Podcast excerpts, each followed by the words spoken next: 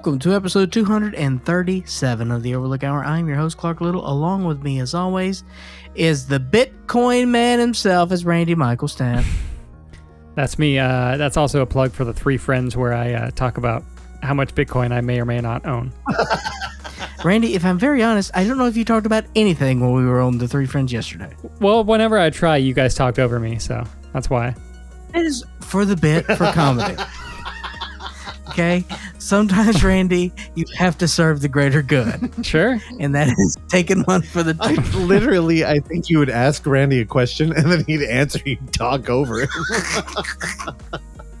What can I say? We've got a great rat tat tat. Russell John Fisher's also here. Hi, Russell. I don't get a cool intro.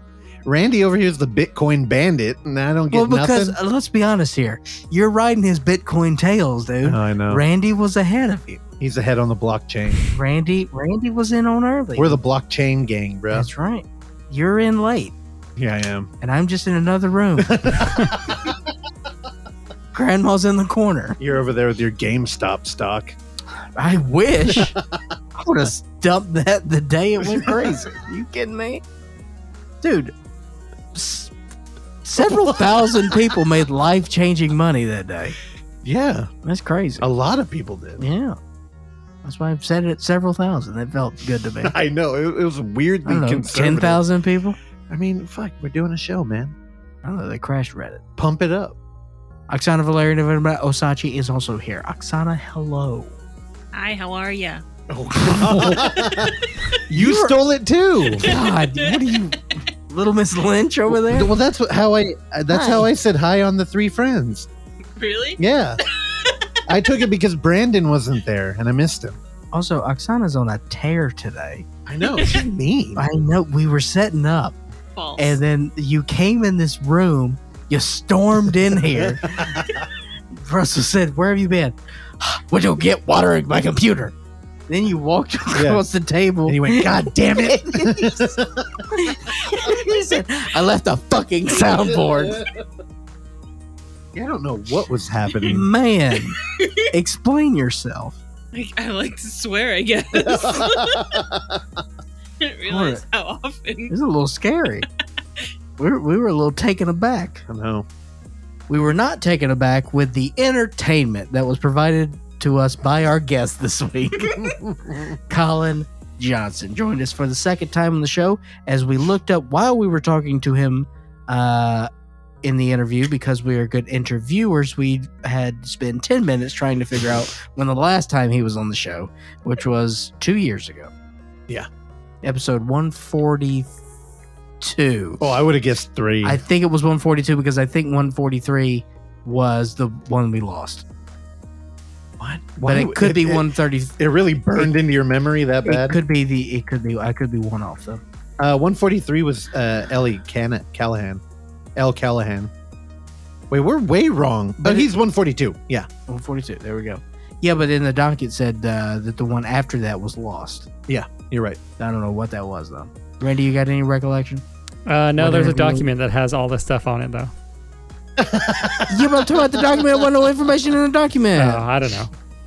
You know, when you can't trust the record keepers, who can you trust? Wasn't there just Who's watching the Watchmen?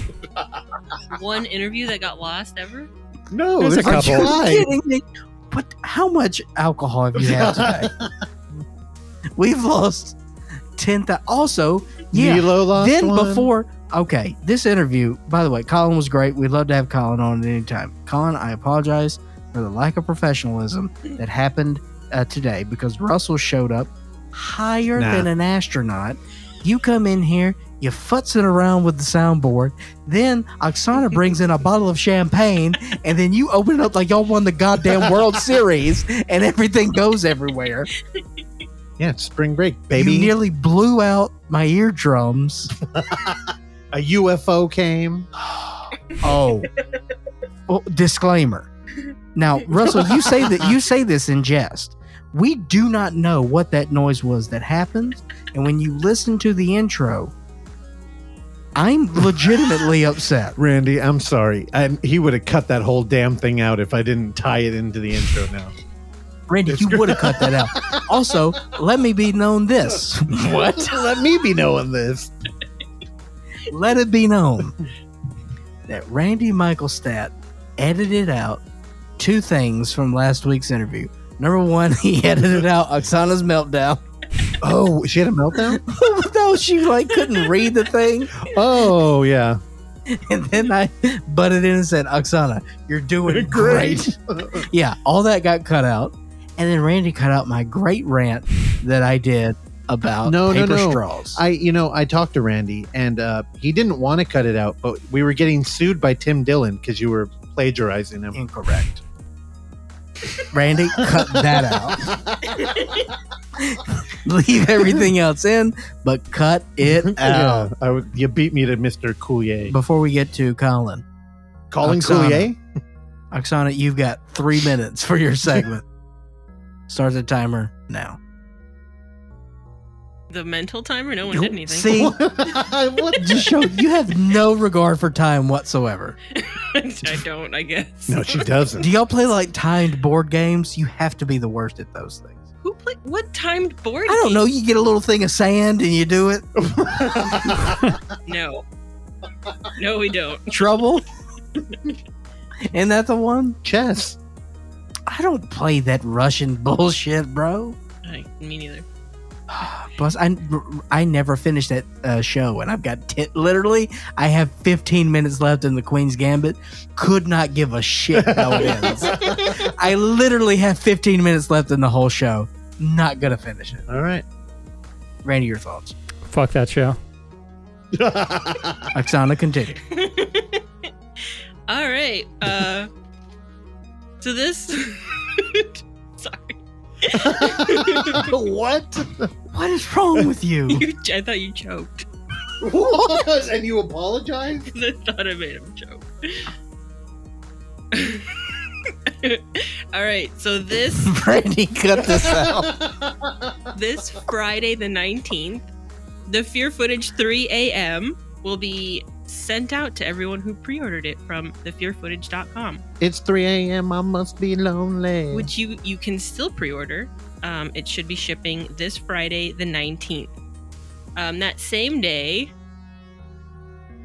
Phobias will be coming to VOD. All of them? Yes. Oh God, I have so many Women, water. snakes. So, five dangerous patients suffering from Not afraid extreme of water. phobias. suffering from extreme phobias at a government testing facility are put to the ultimate test under the supervision of a crazed doctor in his quest for weaponized fear. Fuck yeah. To weaponize fear. Phobias. Um, I thought this was a show originally, but so that's going to be out Friday the 19th. Hell yeah. That same Friday, Slaxx, a horror comedy, is coming to Shudder. I think it is about a possessed pair of jeans. What the Mhm. hell? Oh, It's like the Invisible Man? A possessed pair of jeans is brought to life to punish the unscrupulous practices of a trendy clothing company. Wait, let's. What's the gender of the jeans? Can we tell? We I got a think bulge? It's it's the gender non-binary. of the jeans. That looks like a man butt. No, that is. That lady could be Tim. a boyfriend fit jean. I don't can't. find which- That's a man butt. I don't know. That is not a man butt, dude. Why did they add the panty lines to this movie poster? Is my They did? question. Yeah, there's panty lines, bro. Oh. Yeah, lady. I don't judge what he wears, okay? Oh, But there's there are a couple. Those look like boy pants. Though. Does that say SS on the back? it does say It says SS. be long. Oh. right. Oh my god. Okay. so that's gonna be out on Shudder Friday the 19th. Which is the day before my sister's birthday. Oh, happy birthday. Virginia, happy Happy birthday. birthday. Have I gotten you a present yet? No. But will I? Maybe. I mean, let's talk about the present that I give you every Saturday when I call you and your children. How about that? Let's take that into account. How many uncles are doing that? Let me tell you, probably not that many. What do I do every day? Every Saturday, 9 o'clock, clockwork. It's true. Thank you so much. I hear you. Also, he does ask about Russell every week. Oh, really? Tell him I'm boring. And I always say he's sleeping. it's true. I always wake up and get worried. I'm like, fuck, Clark's he would on the he phone. would he would flip out if he saw you. Why? Because he asked about you. Because I said your name one time, and that's Oh. all it takes. Yeah, children like me, Yeah, but I what's get Russell doing? I get nervous about them. I was I, I treat them like little people. I don't know. So how he to treat does 'em. he does a great little demonic voice. Oh, It kind of sounds like uh, Donald Duck. It's sort of like this, but he does a he does a real good job. And uh, I made him the other day say, uh, "Hey Olin, say it's a lovely day for an exorcism, Father." And he kind of got through it, and my sister oh gave no. me such. you should have recorded it. I know, that's so good. Well, she got fu- she got so mad at me. You might hear me, but we could fire creepy Clark and just hire your cousin. I'm sorry. What? no, that was a good impersonation. I know. I'm very. I know. You, you, I was worried. Actually, you got anything else? Mm-mm. For any questions, queries, concerns, or comments, please direct those at podcast at overlooktheater.com. Stitcher, Google Play, iTunes, the other one. Find us, like us, comment, tell a friend, tell an enemy. It's not any of my business what you do on your own personal time. The Overlook Hour is available on YouTube Oh, as got The it. Overlook Hour. The Overlook Hour is available on Instagram as The Overlook Theater, and The Overlook Hour is available on Twitter as The Overlook Hour. Find us, like us, comment, tell a friend, tell an enemy. Randy. Am I closing this section out too? You're opening it up, baby. Randy, you've always closed this section out. That's true. Uh, I've got nothing to say. Have a good day.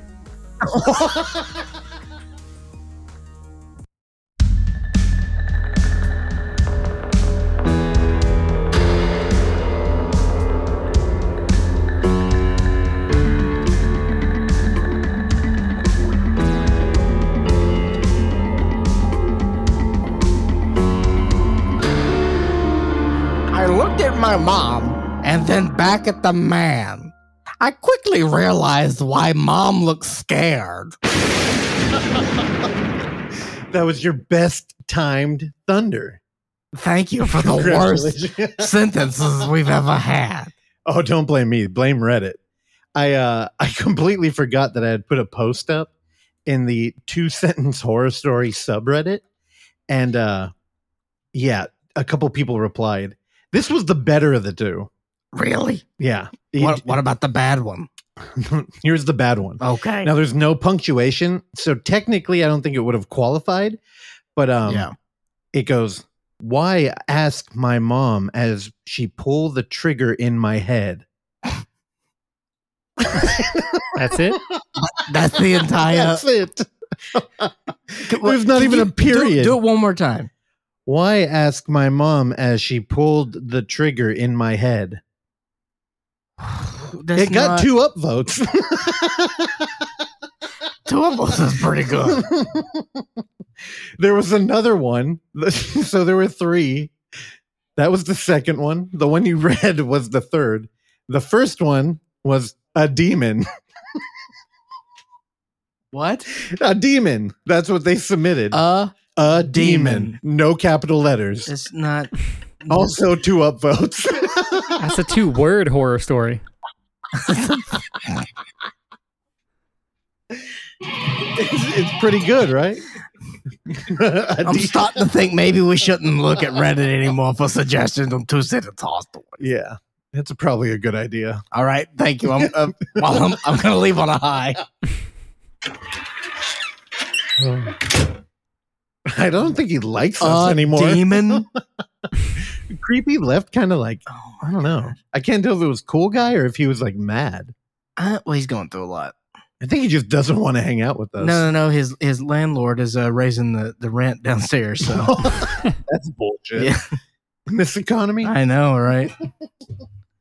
He's like, I don't have any income. yeah, we don't pay him Anything. I don't know how he's gonna work it out, but all right. Uh, what's going on, everybody? Is uh, is it Monday? Yes, No, Nope. it's Tuesday again. Oh, yep. We did a night. show yesterday. Yeah. Oh, oh, we did Wait, yesterday. Tuesday again. Man, Wait, I did the hold- same thing last week. Yeah. But I thought it was Monday again. oh, freaking me out with that. You thought it was Monday, but then when you found out it was Tuesday, you said again. Because last week I did the same thing. I know, but the implication we were without stuck that in context, a weird loop. I kn- yeah, that was my point. Uh, yeah, last uh, last night we went on the Three Friends Go Criterion. Well, sometimes they go Criterion. Mm. I think is it just the Three Friends now, or they even say Go, go I'm Criterion? pretty sure there's four friends, and they're not very Criterion. What, they they don't go Criterion very often. Randy? You know Russ gummed up. Russ is yeah, I can up. tell. Nah, prove it. Fucking give me a breathalyzer. Weed breathalyzer. Dude, that'd be pretty good. no, I got the And vaccine. completely unnecessary. It's like fucking with me. you got the, you got the vaccine, bro. I'm on a list somewhere. Are you? yeah, I signed Wait, up. for the vaccine or Yeah, neighborhood watch? neighborhood watch. you're the one keeping. You're the one making me keep this mustache, bro. oh, I know. That is a red flag. Let me tell you something though. I groomed it up today. It's looking nice. Yeah, I think it looks good anyway. I, I Randy, I tell you, I got the edges. I got a little scissor, and I just made nice little cuts right there on the lip line. It's looking sharp, baby. Nice. Cutting your own hair and your own mustache now? Randy, it's the you know, pandemic Clark is. Uh, You got to, dude. I'm out there. I'm learning. Okay. Now the problem with my uh, clippers is that You also use You them on your understand, balls. Oh, no, Oh, no, I got- God. I got- Whoa, Randy. Yeah, what the hell? We've been t- for ten minutes. You're getting all blue? Dabba dee dabba die. Randy After Dark, baby. Oh, God. God. It's not. It is Dude. dusk at best. This is dark. Randy This is After dark Dark? for me. It's late. Randy After Dark would be rad. Hell I yeah. love that. It would be, Yeah. dude. Welcome back to Rad. All right, no, do it again. Wait, do what? Say that again. Randy After Dark? Yes. Oh, welcome back to Rad? Yeah, uh, but do it in the voice you did. Oh, no, what'd I do? Okay. Uh, welcome back to Rad. Oh, god damn it. Not worth it, but still happy with the flight. If I was sober, I would have saw that coming. What was I talking about? I was on. Rad? I was making a point. Randy going to bed at dusk? No, I can't was remember making- either, actually. I was building towards somewhere. Oh, hair. Yes. Thank Yeah. you. Yeah. All right. You know what? Gum up before Wait, every what, show. what's the hippie song about hair? That long, beautiful hair. I fucking hate that song. what? Oksana knows. It was in an episode of The Simpsons. Yeah. Oh, right. Reverse guitar. oh, dude, that'd be Lynch. It would be Lynch. That's my new All right, this, adjective. th- this is this is going to be the anti-guitar. The anti idiot. Whoa, you'd get in trouble if you tried to like coin that phrase. What? Like if something was weird, like you're walking down an alley and the light starts flickering, and you look at your friend and you're like, "That was Lynch."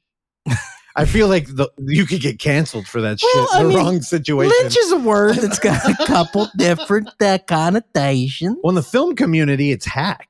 Like to call something Lynchian, it's so like overused. I feel like you could transition into regular conversation. Well, yeah, it's the same as you know Orwellian. yeah. Yep. People saying that all the Yeah. time. I think those those are, That's it. Those are two. Well, I I think uh, Kubrickian is a big one. Yeah, that's. Kubrickian's a big one. Uh, Hitchcockian obviously is another big God, they one. keep coming now. Um, You're good at this. I would say you know Michael Bayan. Nobody. um, you got nothing? no, I was thinking I couldn't. What the hell is that? Oh yeah, it's terrible. Go to YouTube. You'll see it. Wait, what are you talking about?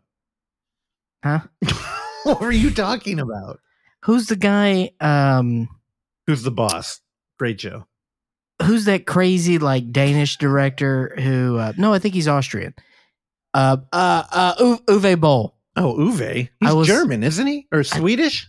Yeah, what is he? Randy. Oksana. I have think no idea. Swedish. I thought Uwe. Well, I, I, it was he's either U W E. yeah, he's either German or Swedish because I know they reversed that German. law. Okay, he's German. Wait, did they list him as German restaurateur Uwe Boll? what? Uwe Boll's a German restaurateur and filmmaker. He financed his own films through his production company's Boll KG. An event film production. What the hell? Please look up Uwe Boll's restaurants. Dude, I was for sure thinking you were talking about Tom Six at Mm. first, and I couldn't tell. Who who sent me I that got video? stuck on Uwe Boll and I couldn't pull his name. James Dobbins Jones. Oh, James. Yeah, he yeah, he shared some YouTube video where um Tom Six is talking he's like answering all the people who are hounding him for his new movie. Oh, dude, that movie's supposed to come out like two years ago. I know, and that's yeah, that's what he's answering. When is it coming out? I don't know. I didn't I didn't make it through. Tommy. He can't find any distribution, so not for a long time. What but it's done? Okay. I Okay. think so. It's got Oh. reviews. All right. I'm learning a lot here. Uh, following his retirement from filmmaking, Boll entered the restaurant industry. He retired? I- we the film world needs him now. Well they they made Dude, that more law. than more than ever. His desire to become a restaurateur came from his own love of fine dining. he claims to have visited 120 Michelin starred restaurants within a span of 10 years. Well, okay. And has made a short video series of restaurant reviews. Okay. Side note, Oksana, please collect all of those. In 2015, Boll opened up the Bauhaus restaurant in Vancouver. After noting a lack of German cuisine in the city, he hired Stefan Hartmann as executive chef, who earned a Michelin star for his own Hartmann's restaurant in Berlin. We got anything more interesting here? Yeah, dude, he's done okay. Hold on. You know Oh. what? I think he's a better restaurateur than filmmaker. Okay. Oh, and I found him. Uwe Boll Raw. He's got almost 10,000 subscribers and uh, his video has almost a thousand views. Uwe Boll reviews secret location restaurant. Here, let me let me just get a taste. We are now in Gastown in Vancouver in the secret location. He sounds he sounds exactly like Wolfgang Puck. Yeah, it, Is it- that racist towards Germans? uh no. They Let's just say exactly no. the same. Um, it, it looks like the video that of your boy that passed away that you like so much. Carl? Yeah, it looks like that. Like Oh. he's got a camera on the table Mm. in a secret location. Cool. I'm I'm subscribing. I'm following him. Hell yeah. Uwe Boll reviews secret location restaurant located in the trendy Gastown neighborhood in Vancouver. Food was okay, but not great. The dessert looked like diarrhea and tasted like shit. Jesus. Oh, we'll have to pull that clip for for next Oh week. Oh man.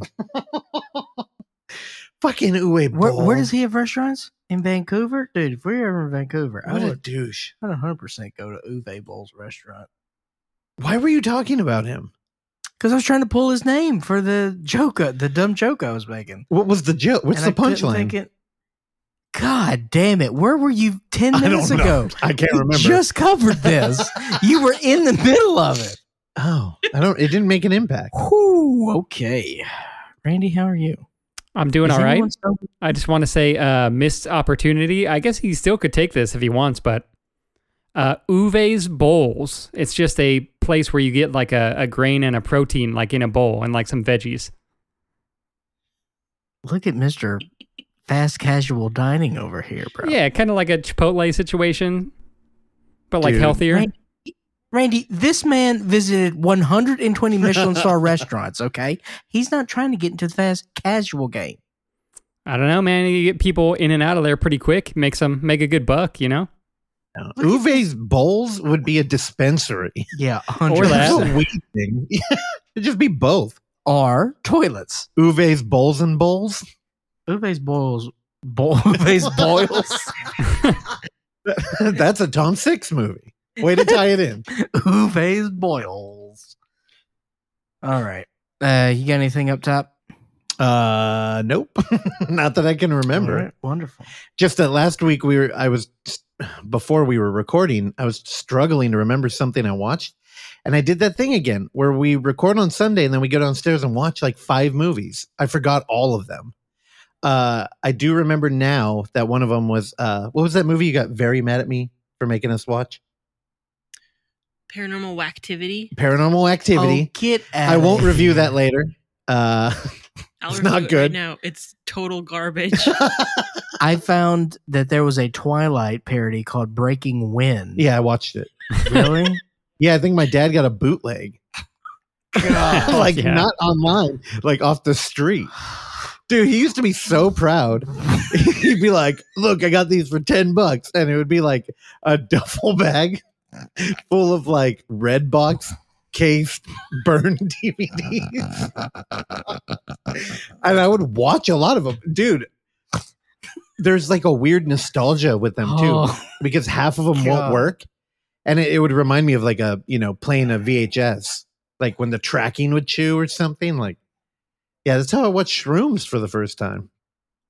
It was a good movie. oh man. Yeah, look at Paranormal Activity. Look at this. Is Cedric the Entertainer in there? No. Is that Give- racist? Give my, give my man Cedric more credit than that, dude. All right. Somebody was. I can't remember. Randy Michael, Yes, sir. what you got? I got a movie called The Block Island Sound, which is uh on Netflix now, which I didn't find out about it from Netflix because, you know, the things that I want to watch they never actually advertise in my uh my algorithm, but I saw someone post about it on Twitter. Um it's a movie that played at Fantasia apparently last year in August. Uh directed by Kevin and Matthew McManus. Uh, I don't want to say too much about it, but it's kind of like a sci-fi sort of horror, sort of like a family drama. Uh, it takes place, uh, yeah, on an island. Uh, it's, it's shot near Rhode Island, and it has like a really cool sense of place, just like a great use of locations and cinematography. Uh, there's some cool effects in it. Um, yeah, so essentially, the movie starts out with uh, Tom. He's a fisherman. He wakes up alone uh, on a boat and he's very like distraught and confused and uh, some things look a little like out of place on the boat. Um, so it, it kind of starts off like not knowing what's going on and then there's some phenomenon that happens throughout the town with some of the citizens and some animals and stuff in the area.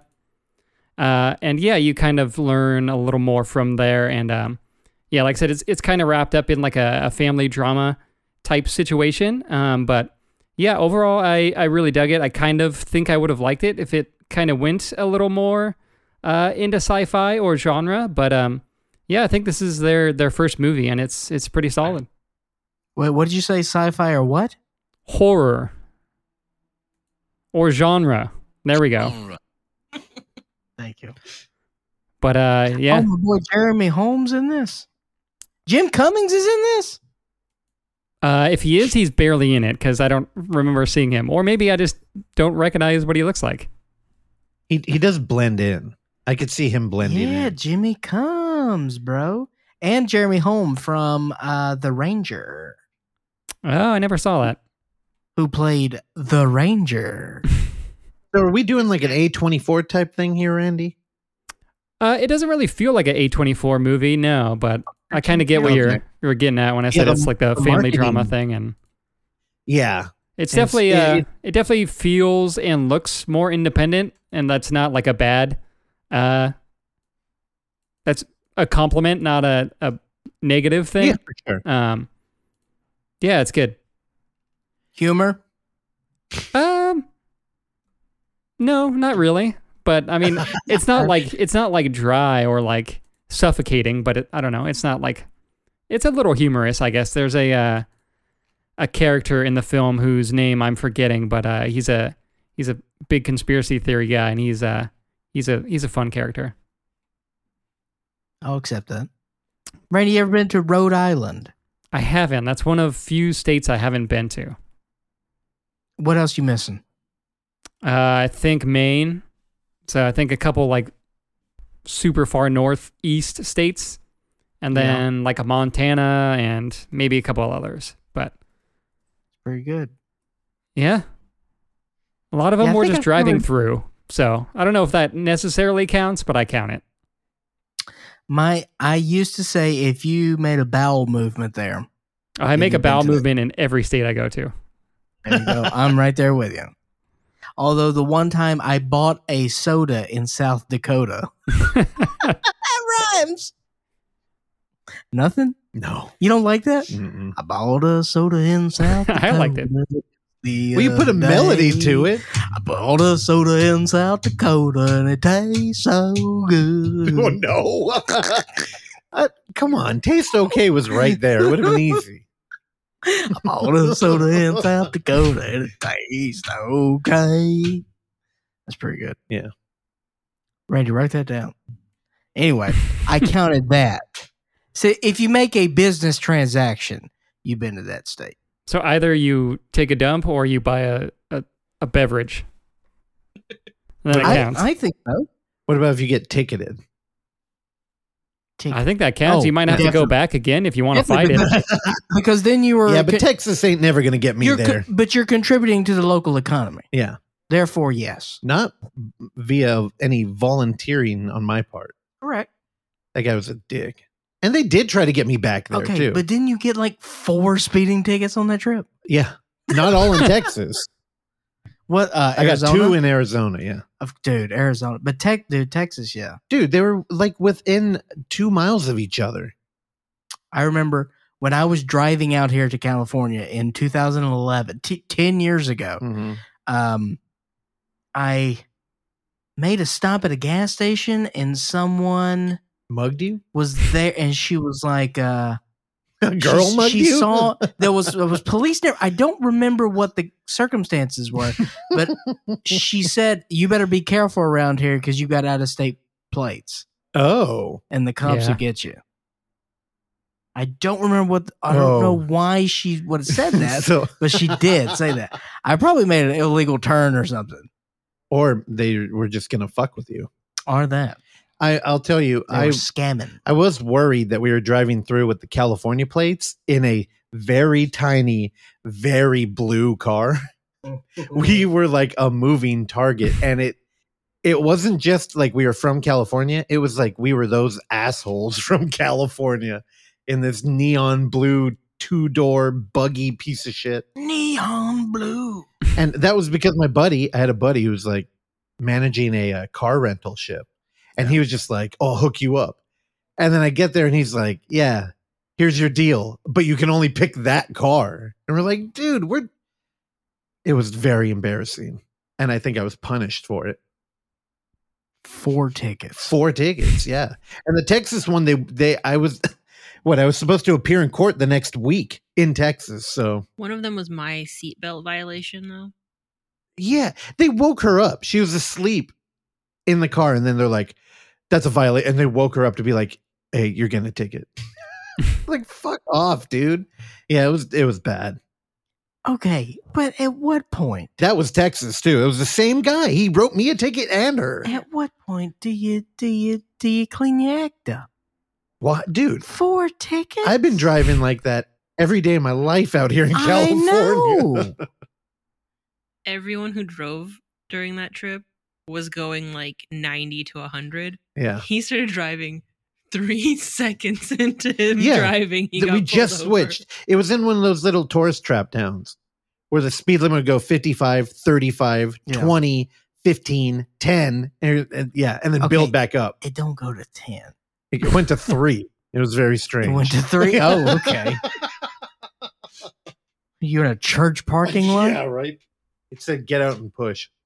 All right, Randy. Uh, Long Island Sound available on Netflix. Block uh, Island what sound. we- But yeah.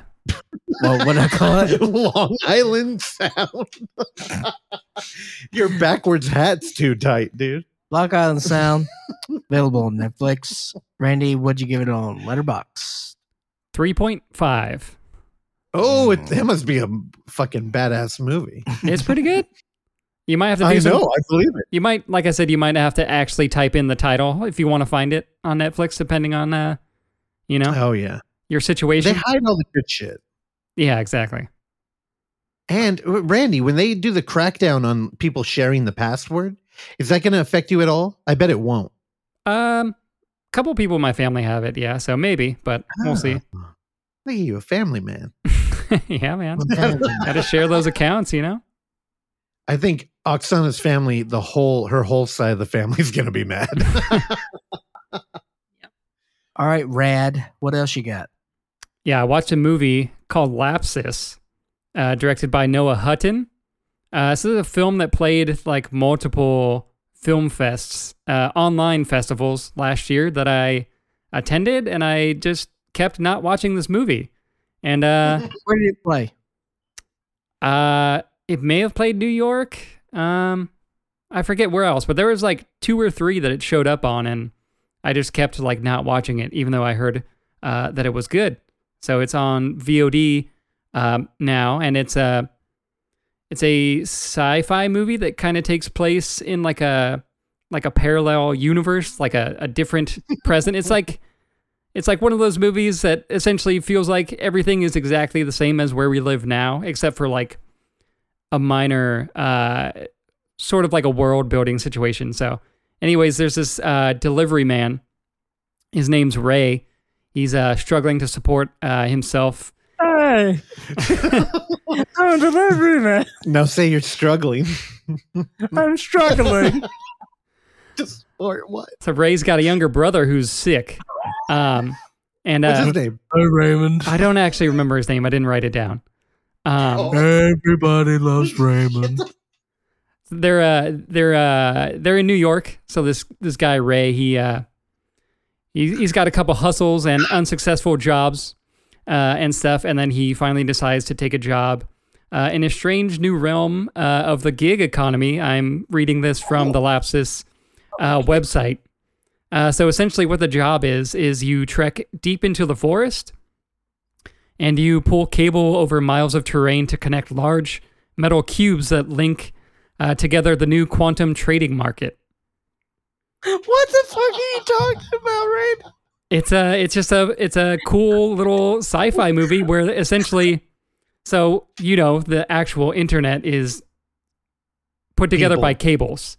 You know, so Yeah. essentially in this shit. yeah, in this uh, movie, there is uh, these like transistors, essentially, which just look like huge like metal boxes that are like out in the forest and stuff. And essentially, um, they have people that are cablers that are just connect cable from one uh, to another uh, for this quantum computing thing that's happening. Wait, go back. Go back to that poster. Those are the most obnoxious comments on that fucking thing. Witty, mm-hmm. astute, perfectly absurd. Cult status is assured. God.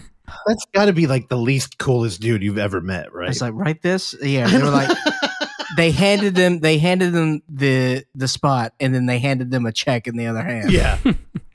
so what's your movie called? We'll put that at the end of it. Lapsis Cult status is Cult- assured. cult status assured. Now, Randy, are they making like a blockchain joke? Like connecting cables to giant blocks representing God, not the internet? everything is blockchain. no. I don't think so.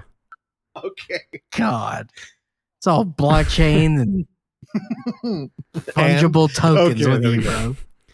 But yeah, um, yeah, as you can tell if you're looking at pictures, um, the the production uh, I thought is really good, and it looks like there's a lot of practical effects. There's also uh, these cabling robots, which uh, essentially they put out in the field as well to um, inspire competition and inspire people to work better and work harder. Um, so there's these cabling robots that essentially do the same job that they're doing alongside them, and it didn't look CGI at all. It looked very like legit, practical. Um, so I don't know. Almost Like the job Russell and I used to have the job you currently have. Thank you. So yeah, I really liked the the world building in this movie. Uh, I kind of like these movies that kind of take place in like a parallel uh, universe where most things seem the same, but there's kind of like a a small difference. Um, yeah, at one point I was really digging it, and uh, it was almost going to be a four, but it loses a little steam towards the end, so it uh, it ended up uh, a three point five, but it's still pretty good. Damn, a four? You almost gave this shit a four? Yeah, We gotta watch it. How did you watch it, Rain? uh, it's on VOD. I think it was like a six buck rental. Hey, Randy, what's the deal with uh, South by Southwest? Is are they doing like uh I don't know actually. I got a festival fatigue, so I haven't even looked into South by. Damn. I hope you're getting ready for ours. Oh, you know it. I'm gonna be up 24 hours, baby. No, I'm gonna fall asleep at like 9 p.m. and wake up at like six. Okay. I had that in mind when I was doing the schedule. I yeah, yeah. like, I think Randy's gonna wake up here. But yeah. All right, Lapsis, you got six bucks. You got anything else? No, that's it. I think Clark's falling asleep, but I can't tell. No, because I was those trying to read the uh, thing. All right, we got an update for you. Windows is continuously improving, and updates are a normal part of keeping it running smoothly. We'll reinst we'll what take two. We'll restart and install this update at 8:09 p.m. No, you won't. Or you can restart it now if you're ready another time. Was and we're done. Windows data restart? Yeah. Mine happened right when I was trying to connect. Actually, Randy sent me the link for the chat and I couldn't click on it. And then my computer just shut down like five minutes oh, later. Dude, you got, you know what you got, dude? The virus. it was worth it. The timing, I give it a Randy 2.5. It's hard, dude. the, the punchline, I give it a 3.5. Dancing with Demi the Lovato devil. documentary is. Oh, Oh, it's a South by. Okay, the reason why I was interested is because um, the new Barbara Crampton Larry Fessenden film Cool. is called Jacob's Wife. It's playing at South by Southwest, filmed in Canton, Mississippi. Oh, Yeah, so I, I was very interested in that. do they talk about his ladder in the movie? Oh, I think the spelling is different. this is Jacob with a K. Oh, they're like cousins. No, it's not how that works at all. Uh, Oksana Valerian Mosachi, what is the what is the price of the fest? Are they doing the passes? Can we do it? What's going on? All right, you work on that. But now we got to talk about my movie. Do you want to hear about my television series that I binged, or do we want to talk about a film that I should have seen years ago? Um, let's go. What what kind of TV show? Can we get a genre? It is sports Genre. Uh, let's go TV. TV. I saw the entire The Devil. season and possible series of Last Chance U colon basketball. Last Now, Chance U- Unicorn. Last Chance U is a wonderful series that has taken place five seasons that was all football related about junior college, spe- specifically junior college football. Uh, first two seasons were at uh, Northwest Community College in Mississippi. Then they went to Independence Community College in Kansas. And then this last year, they spent uh, season at Laney College in Randy's, Oakland, California. Ooh. But this year they played a basketball season at East Los Angeles Community College. And um, of course, if you can match up the time, it was the COVID basketball season. And I'll just say this now this was uh, probably the most heartbreaking uh, series that they've done, um, just in terms of what this team went through. Uh, because uh, the coaches, uh, so junior college is a tricky place for athletics. Um, I think they want to call them community colleges now, but they call them junior colleges, especially because you say What's Ju- going on? JUCO works. I know there was legal work for potential like owning of your own name in college sports, right? Did that did anything happen with that? Was that NBA or NFL? What are you talking about? I thought something was happening this year where um like or did that happen a while ago? I have no idea what you're referencing.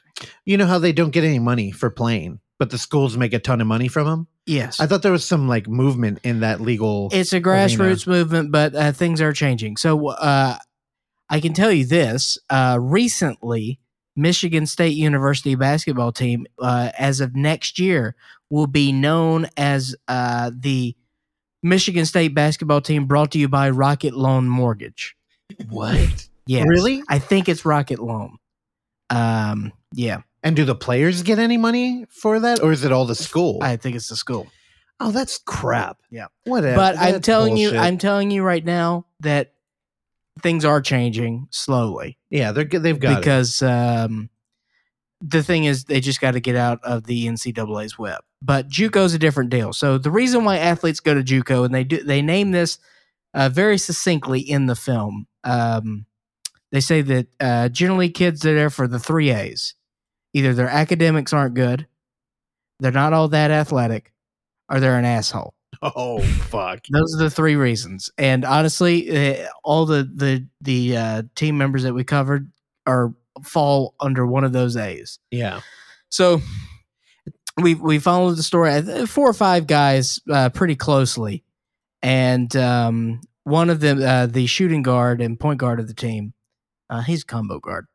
He, um, you don't like Greg Greg Whiteley's picture? No, I do not like his profile picture on Rotten Tomatoes. uh, Deshaun Highler, uh, he lost both of his parents and lost his mom fairly recently, and uh, obviously, you know, it's, he's having a tough go. And he's he's a very vocal guy, but you really start to understand like his mentality and and why he's so tough on the court. And he is an asshole, but he's the most likable asshole you ever meet because you understand where he's coming from, and he's just he's a fighter Mhm. um, and you learn about all these kids and you know and the coach as well um, but ultimately uh, the heartbreaking thing about this season is that this team went 29 and 1 and was headed to the playoffs and they were on the bus to go to the playoffs and then it Uh. was covid canceled it oh, what and a bummer. the whole season was built up because this coach had got him to the championship game a couple times,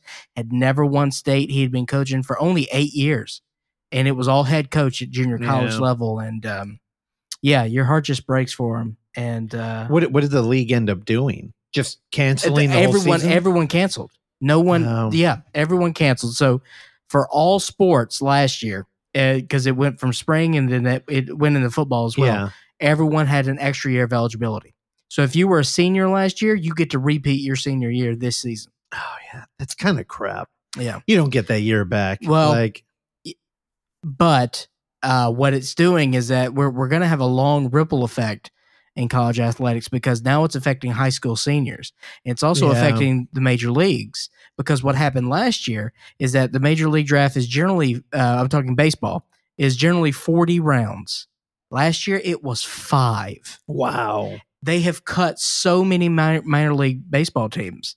Um, so now a lot of kids and uh, are, are not just are not going to have a chance to play college ball because baseball's big. Yeah. There's a lot of schools have baseball teams, so there's a lot of opportunity in college baseball, and then there's opportunity in the minor leagues because there's so many leagues. Uh, but now that that's dwindling. So yeah. Anyway, Yeah, I long heard a story story short. about the MLB was looking to. They were doing uh, research on making the plates bigger. Did you hear hear about that. that? Yeah, a lot of weird things. A lot of it's so weird when a competitive, you know, like American competition. I don't competition. hate that to be honest with you. Well, you, it's weird when you think about like how American culture is all about like you know uh, play a game fair and you know all that crap you learned growing up, which is actually pretty good teamwork and like. Baseball's got to do something. Make Yeah. the plate bigger. But then you, when you grow up and you learn that it's all run for like you know capital gain, and then it's like things like home runs and you know looking the other way actually can make you more money. So it's like man, you know it, it turns into soccer basically. Yeah. where it's like hey yeah take a dive. I had a buddy who was a, a fucking soccer coach, and he's like, I, "Hey, I teach the kids here to like take dives. It's part of the game." Like so not American. It's it's your dude. It's Brazilian bullshit I know. and European bullshit. Yeah, but like caring about competition like that, I don't know. It's a huge part well, of my soccer identity. ruined basketball. Oh yeah, I remember that. Vlade Divac. when people were flopping. Yeah. Yeah. It was Yeah. really weird too. It felt really lame. yeah, and that ha- that happened in the early '90s when the NBA started getting more and more European players, and they would they would bring that soccer shit over here. Yeah, I kind of plateaued at a point and uh slowly fell back on every sport. now w- Vlade Divac. I don't know how to spell it. Oh, so, I, I'm Oh, sorry. Again, please take a screenshot there, of that. there is, you know, we we do the YouTube screen capture, and sometimes me and Clark go on tangents, and she just doesn't know what to do, so she makes up words like Vladi It's a name he said. Vladi Vivlock. Vlade Divac. Oh, that's real. Yeah. Oh, look at me. All right. the film I saw on Saturday, uh, complimentary of uh, the Blu-ray collection downstairs. Is that Irish? Vladi? Oh, Vladi Divac. Vladi oh, Divac. it's me. It's Vlade Divac. I mean, and tomorrow's St. a Patrick's Day, center right? for the Sacramento Kings. It is, right? Tomorrow's the holiday? Oh, St. Patty's. Yeah. I've just been told. Happy uh, anniversary, Mom. I know you listen to the show. You're like You- one percent Irish, dude. Dude, I'm way too much Irish. It's a bummer. Don't bring it up. I have no idea what I am because I gave my sister uh, the DNA package as a birthday gift two years ago. Still nothing. You're Yeah. wait. You're waiting to live thought it was gonna be smart. vicariously. Yeah, through- man. That's a smart move, dude. Give some give your sibling that as a gift. Two birds, one stone. Come on, baby.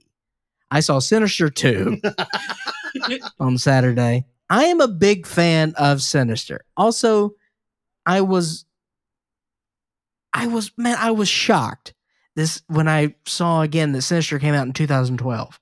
It didn't seem like it was that long because I looked at Sinister 2. What made me think about it is because when I put on the Blu-ray for Sinister 2, Yeah, the, all these trailers came on. I was like, dude, these movies are old as shit. yeah. When old. did this movie come out? 2015.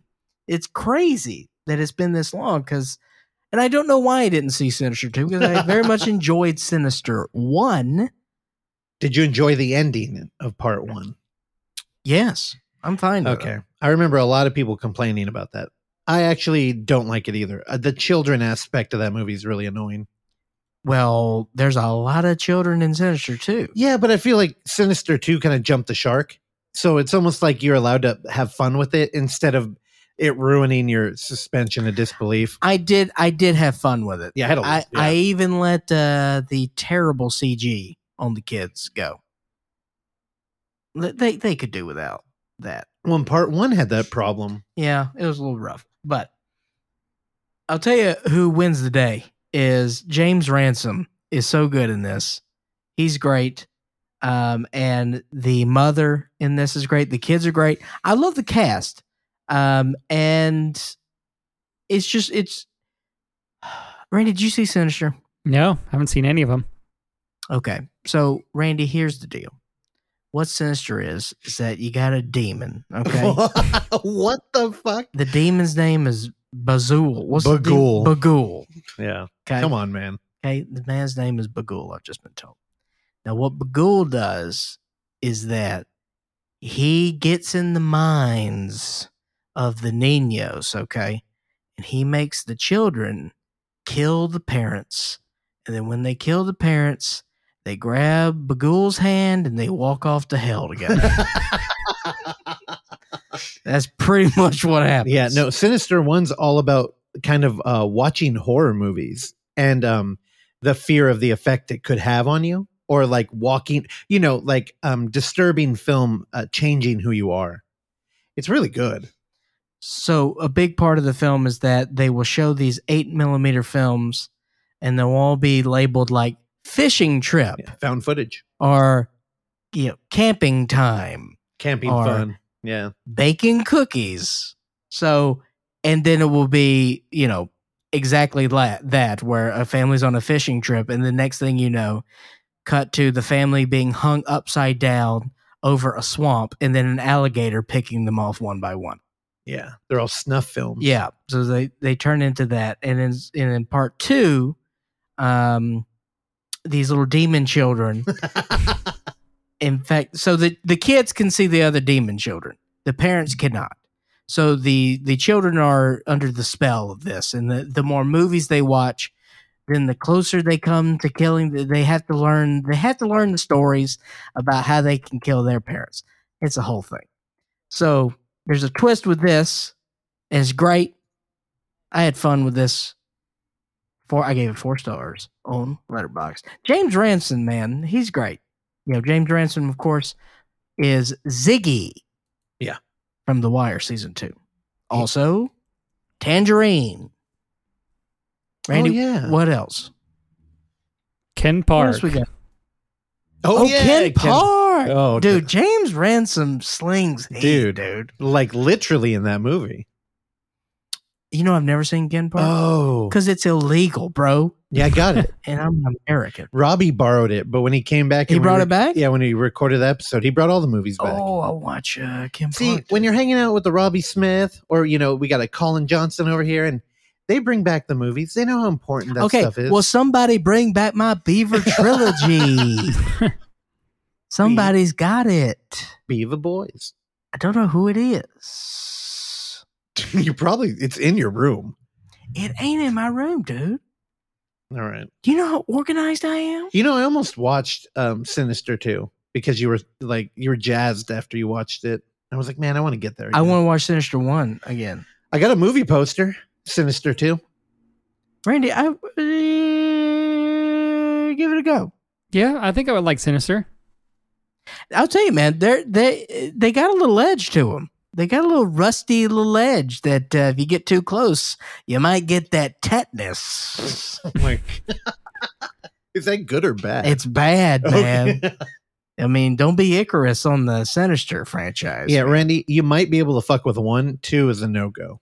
I don't know. Two, I I had fun with two. I I loved part two. Randy can have fun. I actually, Sometimes. one of the best, one of the uh, most effective posts I ever made. Actually, it left an, a mark on me because I felt like a fraud. I did a write up on. Uh, I remember now. I did an article on the Overlook Theater that was called "Traces of Bughuul in 1943," or was it 1643? I forget. Sixteen. Well, it was it was just a tie into a black metal band Yeah. and then I just wrote some like fake ass journalism thing about like how Bughuul looks like he's in a black metal band. He does. Dude, it got so much interaction. and I was just like, this is the worst thing I've ever written in my life. and uh, it really made an in- impact on me. That's how it works. So a lot of journalism works. I think it was 1643. I don't know. Six. 1349. What the hell? you go from 1984 to 13. I'm sorry. 49. Yeah, that's what it, it's the black metal band 1349. 13. before I was just yelling out numbers. Yeah. Oh, that article. Yeah, but I kind of want to watch it again. You got me sold. Apparently, I got to get a Actually, the- Showtime add-on to watch Sinister. Ah, dude, I own it. Before you go to Atlanta, come over and watch it. dude, it's Don't be blowing up his spot, dude. now everybody's gonna move out there. It's cool. I don't know. I don't know. But Brandy, you're going to be near the Six Flags, bro. It's going to be a lot of like riffraff over there. I think you are near the Ocoee River, though, which I do love the Ocoee River. So that may be worth it. Okay, don't know of it yet. Whitewater rafting. You know whitewater Count me out. I like looking at it. I'll put like I'll go in like up to my knees, and that's about it. what? But you have you never been like canoeing or anything? Uh, no. Randy, do you like the water? Uh, aesthetically, What do you give it on Letterbox? Do you like swimming? sort of. Yeah. I mean, I I grew up in a, a house that had a pool, but Above or below ground? below. Below. Oh, of course. Randy's Money not- bags over here. Randy's not fucking with it. I had cousins who had an above ground pool, and I thought they were rich. Dude, I've never they had, had, a pool. doughboy. I I've was like, never had a pool ever, and that's all I've ever wanted. all I've ever wanted is a fucking pool. Dude, I thought they were loaded. I'm like, dude, they got a fucking pool. But it, yeah, it was a mm. doughboy. All I wanted was a pool. Never had a pool. I live in a fucking dump. Put me in a garage. Where I have a pole, baby. Not even like a Toys R Us, like plastic No, one. No, no, no. Give me a nice pool. I don't care about your Infinity Edge, bro. The Infinity Edge scares me. These are dangerous pools. People are swimming and living in. Also, it has to be a lap pool, man. What? My perfect idea for ideal fitness is a lap pool. Oh, so you could swim laps. I tell you, you wouldn't fucking do I it don't- once. I understand I do not have a swimmer's body, but I have fantasies that I would be an excellent swimmer. I enjoy swimming. I think if I had a nice lap pool, I would swim every day. Swimmer in- increases your appetite. Yeah. That's why. That's why you do see a couple of chunky swimmers out there. Also, I'll tell you this: Michael Phelps. You remember that fella? oh yeah, Uh huh. big fan. Did you ever hear like his diet routine? Oh no. Oksana, Michael Phelps, breakfast. Why do you know it? I know most things related to food. nope, that's not how you spell Phelps. You, you know where food goes to die. yeah, Michael Phelps. Uh, yeah, breakfast. Get some night breakfast. Okay, look at that, bro. Oh. All right, here we go. That's boring. Look at the picture. Are these real? All right, here we go. The Michael Phelps typical 12,000 calorie diet.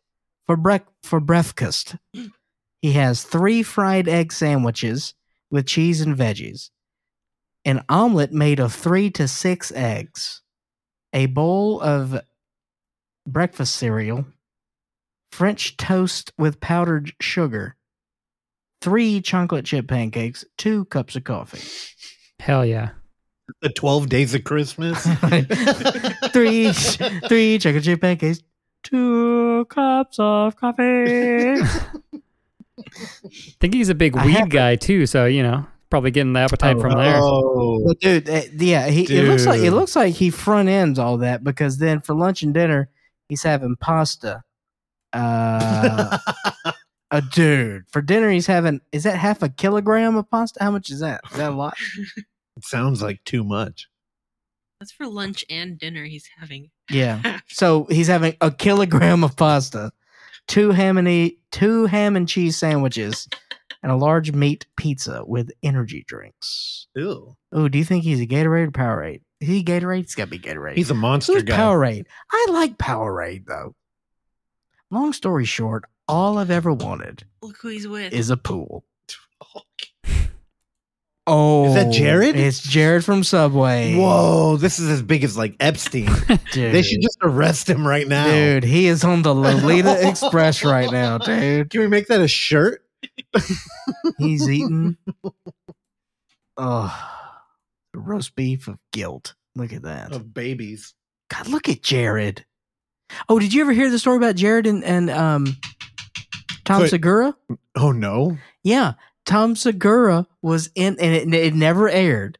But dude, years and years ago, it they were going to do a campaign where it was Jared and Jared's loser brother, Okay. and Tom Segura had got that role, Oh shit. and they never, it never did anything. Does he have any of it? I don't know. I doubt it. It- yeah, he was Jared's loser brother. All right, that's it. Sinister two, four stars, and Clark wants a pool. Russell. I think I give it four too when I reviewed it. fine. Oh, 15%? Yeah, of course. What's Welcome- going on? Welcome to I being a horror fan. That's why you'd never seen it. No. Yeah, the movie's a lot of fun. What's And- Sinister rated? What's what rated? Oh, the first one. The first one? Oh, this ice, bro. 63. That's pretty good. That took a hit. and it's actually higher than the audience score. I'm going to get another soda because my ice is still in the cup. It's still working All right. because it's in the nice liner cup. All right. We'll wait. All right, Randy, tell a joke. Russell, what'd you see? Well, I thought I would um I was pretty bummed out when I remembered that I had actually watched five movies last week that I forgot about. God. And I won't talk about paranormal activity, even though I want to. And I really thought Cedric the Entertainer was in it. It he's in the first haunted house movie. He's in haunted house. yeah, that's what it was. And dude, they're almost identical. Like it's another just rip off of paranormal activity. Ain't no party like a Mandingo party. dude. That's the line. I from- remember. Thank you. I remember it. Um, yeah. What were the other movies we watched? Do you remember, Oksana? We watched four that night. I have no. I don't know. I can't remember. One of them though made a huge impact on me. Oh boy, What? I'm just oh. preparing. oh, you myself. you said that while you were digging around in candy. I thought you had found a discovery that you wanted to share. No, I s- discovered that I ate both of the things that I wanted to eat. Didn't you buy like two pounds of candy last night? Let me explain something very quickly, very quickly and succinctly. Reese's has a Easter flavor. It is the Mallow Top Cup. Randy, what it is is a peanut butter chocolate cup traditional for the bottom two thirds. The top third, which Randy, let's be honest here, that's a little liberal saying that it's a third because it's a very thin layer on the top and it's not quite even throughout the entire cup. it is marshmallow Oh, and it's very good. it's just vanilla. Also, you were doing like David Lynch reviews Candy for a moment there. I was in the zone. I enjoyed it. Um, and speaking of uh, candy, the movie I watched is called Fat Tuesday, and uh, it's Tuesday tonight, and feeling fat. It's Tuesday tonight. So Can I read the f- syn- synopsis? yeah, go ahead.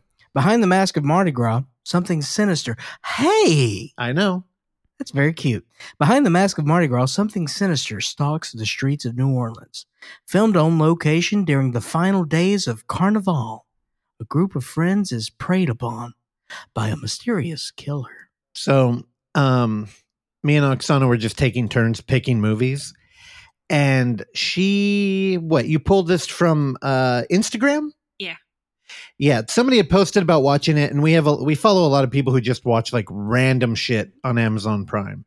Like this is how I found out about like Bad Ben. Uh, homie Toby Wayne reached out about it, and um, uh, who are you following here? Was it Dog soldiers. yeah, Dog Soldiers. She, another kindred soul, watches, you know, n- open mind, watch Dog anything. soldiers. Uh, Also a good movie.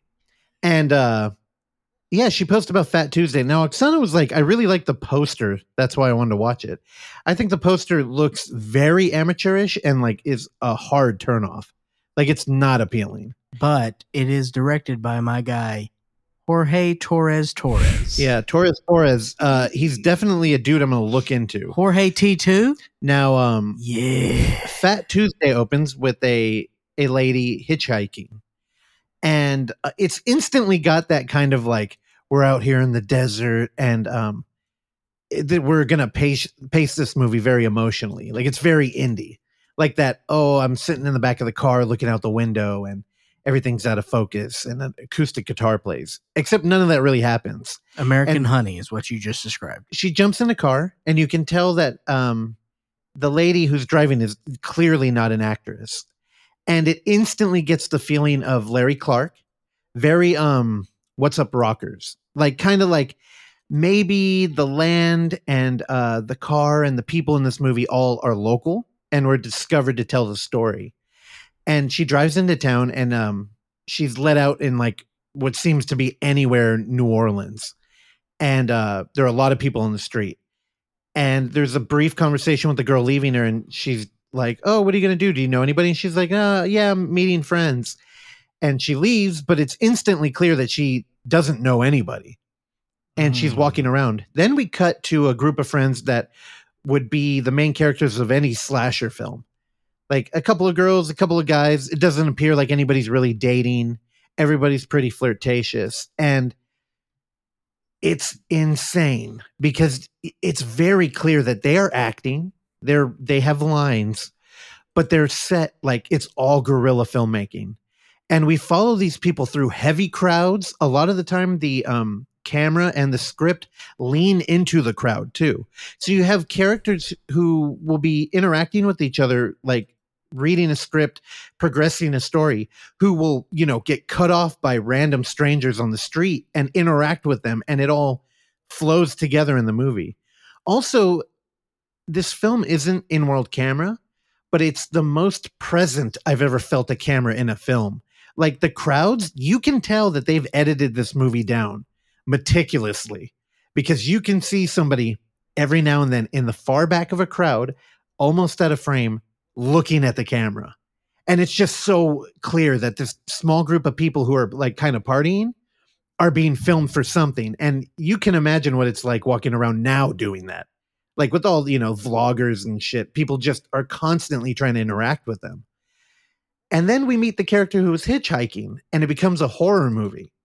And i'll tell you she starts killing these kids off.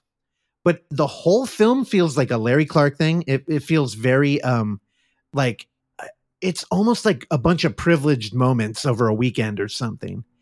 But the story never feels forced. It never feels like a thing happens that changed the progression of everything. Everything feels calculated and every kill feels very low budget. Like it's almost like you can tell the artistic dip whenever somebody's about to die. And I don't know, it creates the coolest kind of sensation because she's a lone wolf killer. She's a slasher, right? So somebody might go off to pee and then she'll come up and like flirt with them and then murder them in what's like one of the only shots in the movie where there's nobody else around and the, the special effects aren't great. Mm. and it kind of gives it like a, a maniac vibe.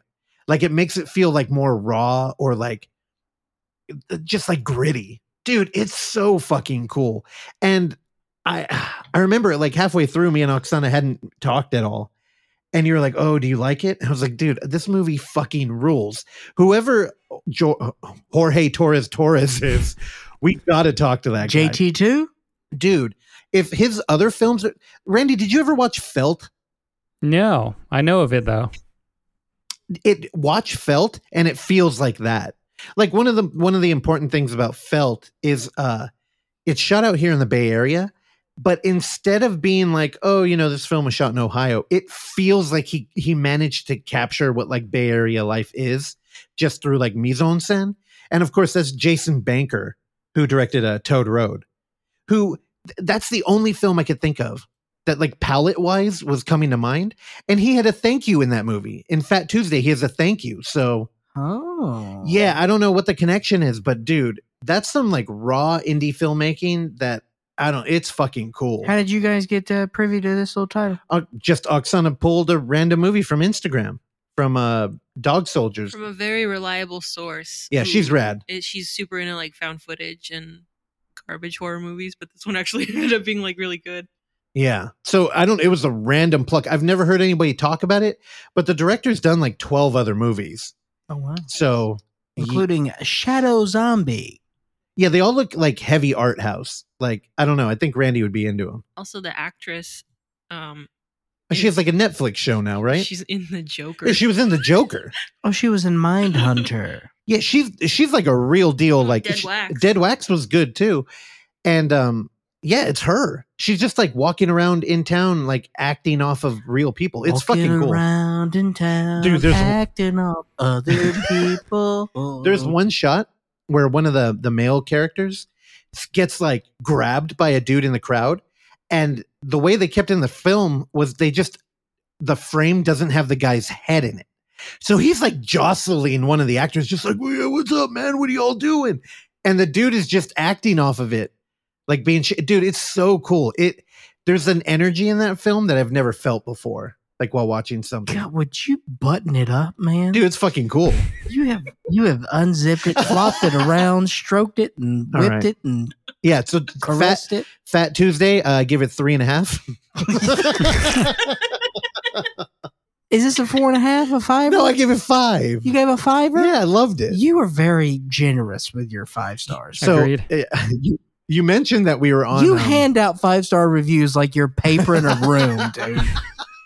like you're handing out flyers for a strip club on North Beach. it's like crypto. I'm decentralizing that five star. I know. um, you mentioned that we were on Three Friends, and uh, when we were recording yesterday, Mickey just was not into like three movies we brought up, and I was just thinking, it's like normally that dude's into everything, and when he doesn't like something, it almost like hurts. You're just like, oh, you don't like that? Fuck. yeah, because he kind of shuts down. Yeah. He's like, yeah. He's like, no, it wasn't for me. It wasn't any good. And you're just like, fuck, if he didn't like it. And then we spend 20 minutes trying to explain NFTs to Alberta. Blockchain. That's going to be for another podcast. All right, I have one more movie. One more movie. We watched it last night. Again, uh, we couldn't. I think I have like three lists on my phone. I made a Google Doc. You have a different list. I just started adding them to my watch list on Letterboxd. Yeah, and all these things. And then it's like, what do you want to watch? And then I start panicking and looking around the room. so yesterday, I uh, picked a movie based solely on the fact that um, former guest Zach Carter uh, is married to the person who illustrated the cover for Severin. Hey. And I pulled a, oh, shout out to them uh, as they announced that Crystal is now pregnant. Oh, congratulations. You didn't see that? No. Oh, they got a little one on the way. I think they unfollowed me, bro. that is not true. You ha- you have to unfollow them You're unfollow him back. You Fuck 'em. know, you can make somebody unfollow you, bro. by blocking. You. By doing what? You can remove them as a follower of you. that does. That's not how it works. A hundred percent how it works. Get on your Instagram right now. Wait, so you unfollowed them? No, I'm saying they may removed me because I don't see nothing from them, bro. That's not how I didn't see works. nothing from them, bro. Okay, so Regardless, congratulations, Zach and All right. Crystal. Randy, look it up. If uh, it's true, uh, take this whole thing out. We're Girl, you know it's true. And um, yeah, so I pulled a movie called Saint Bernard, a movie that I purchased a sticker pack for and a shirt, and I've never seen again because we like to support our friends. Now, don't go through any of these pictures yet. The thing about Saint Bernard, How about a please? it looks like a uh, Jeez. it looks like a slasher movie about a dog, kind of like Cujo. Cujo. And yes. it's like, okay, we'll have fun. And I read the back and it's like, oh, okay, cool. This is a director who um used to be a special effects guy. And uh this is gonna be his first movie, and everybody's like, dude, it's fucking crazy looking. And I'm like, okay, I'm in. What is that music? Oh, it's a car outside, I think. is it? Yeah, I know it's freaking Sounds freaking ominous, though. It might be my computer. It sounds like an alien. Yeah, it really does. It sounds very weird. No, it's outside. But why is it up? I don't know. Put your headphones What is it? It's freaking me out, I man. know it is. It's like, There, it's done. It's gone. what was that, dude?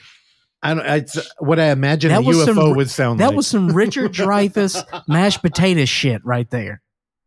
oh, good. I, I see you. It's gone. Yeah, it's gone. I'm legitimately. Randy, could you hear upset right anything? now. No. It mimicked the noise. It was like a.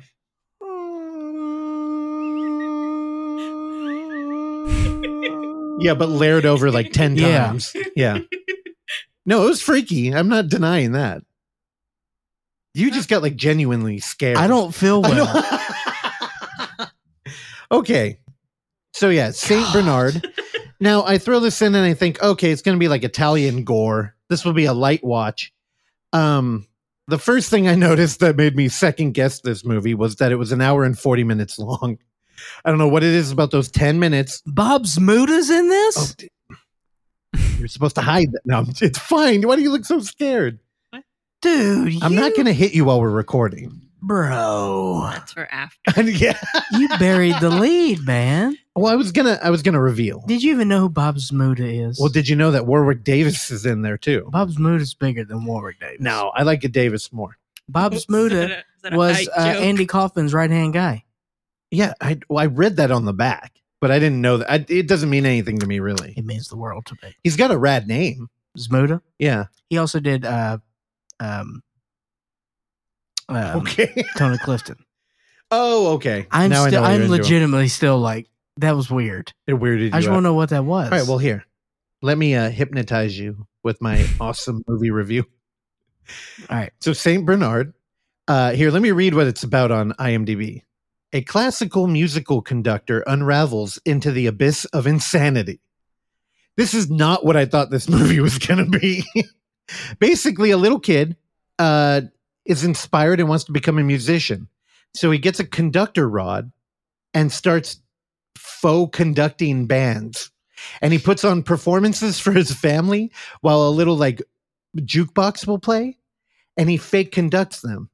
There's nothing out there. It was a motorcycle. Uh, continue. Okay. and the approach of this film is something in between like Terry Gilliam Mm. and no, it's very Ter- Terry Gilliam. It's actually very Brazil. It's not a selling point necessarily for me. Brazil's Well, tight. You're a fan of, yeah, you're a fan of Brazil. I do like Brazil. this though. movie's a lot like that, kind of if uh Jodorowsky was directing it. My problems with Gilliam aren't uh, aesthetic necessarily. No, no, it's very visually Gilliam. Um, narratively, it is very Jodorowsky though, Okay, the two posters that if shown, this is the same movie. and that's that's not animation. That's in the movie. They built that set. Oh, that's very Gilliam. Yeah, that's very dude, it's insane.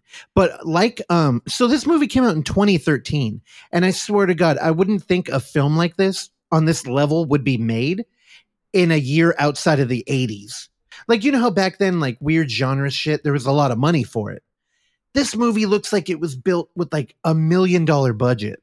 And everything, all of the the set design, all of the special effects, they're fucking crazy, man. There's there's a moment in the film. Rogan. I know. It's fucking fucking crazy, man. There's a moment in the in the movie where raw chicken is skydiving and they're parachuting out of a plane. And they Hell they yeah. straight up had a dude rigged up to a parachute on top of skydiving uh, chicken.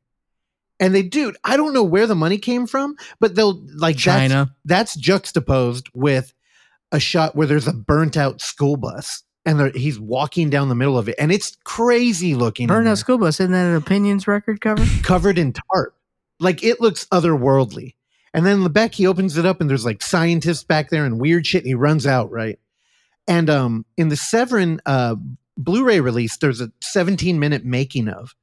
I turned it off because it was too good and I was too tired. Look at that cover. but they basically opened up talking about how the director brought the whole crew out and they shot that burnt down bus scene. And um it was all gorilla. And not since um bobcat have i heard such a like i don't know like a story that gave me anxiety. Because the, they said they threw the tarp over it and it was in the middle of a crowded area and everybody on the crew was like how are we going to do this? We don't have permits for anything. So he told the actor to go in there. He did a, a take came out and um he's like okay we got one more of these and the authorities will be here. Like they're on their way. So the dude does another take comes out and the police came up and started talking to the director.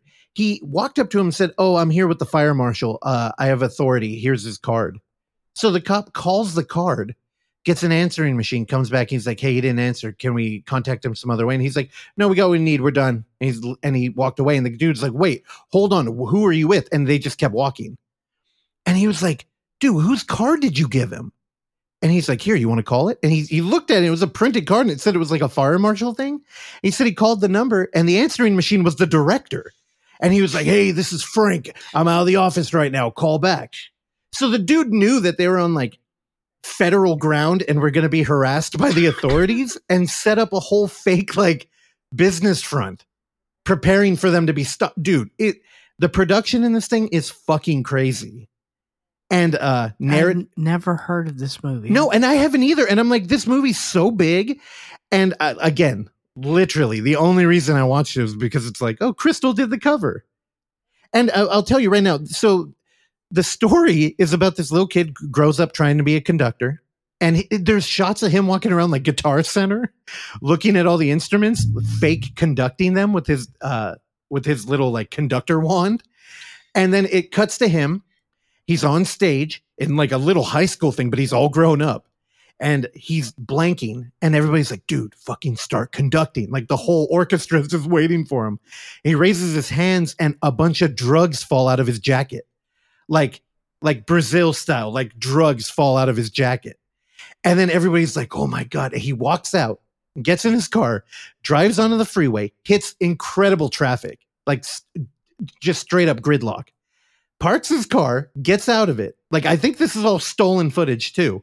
Walks down the on the highway ramp, finds a severed Saint Bernard head, picks it up, and just walks down into the freeway with it. It is, I don't know how they did it or how they shot it, but you can tell that a special effect. Like, look at that. That picture is so Brazil. Yeah. Randy, I think I watched a couple of Randy movies on accident. I highly recommend you watch Fat Tuesday and Saint Bernard. Does Warwick Davis play a redneck in this?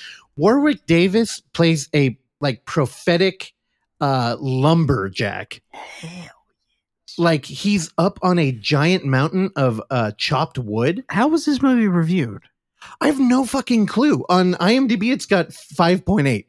Not even 100 reviews. I saw check how many tomatoes. This is 40 tomatoes. Dude, it is surreal Five though. reviews, though. It's surreal in a way that um I didn't know they made mov- they could make movies like this anymore. Cuz it's very much a horror film.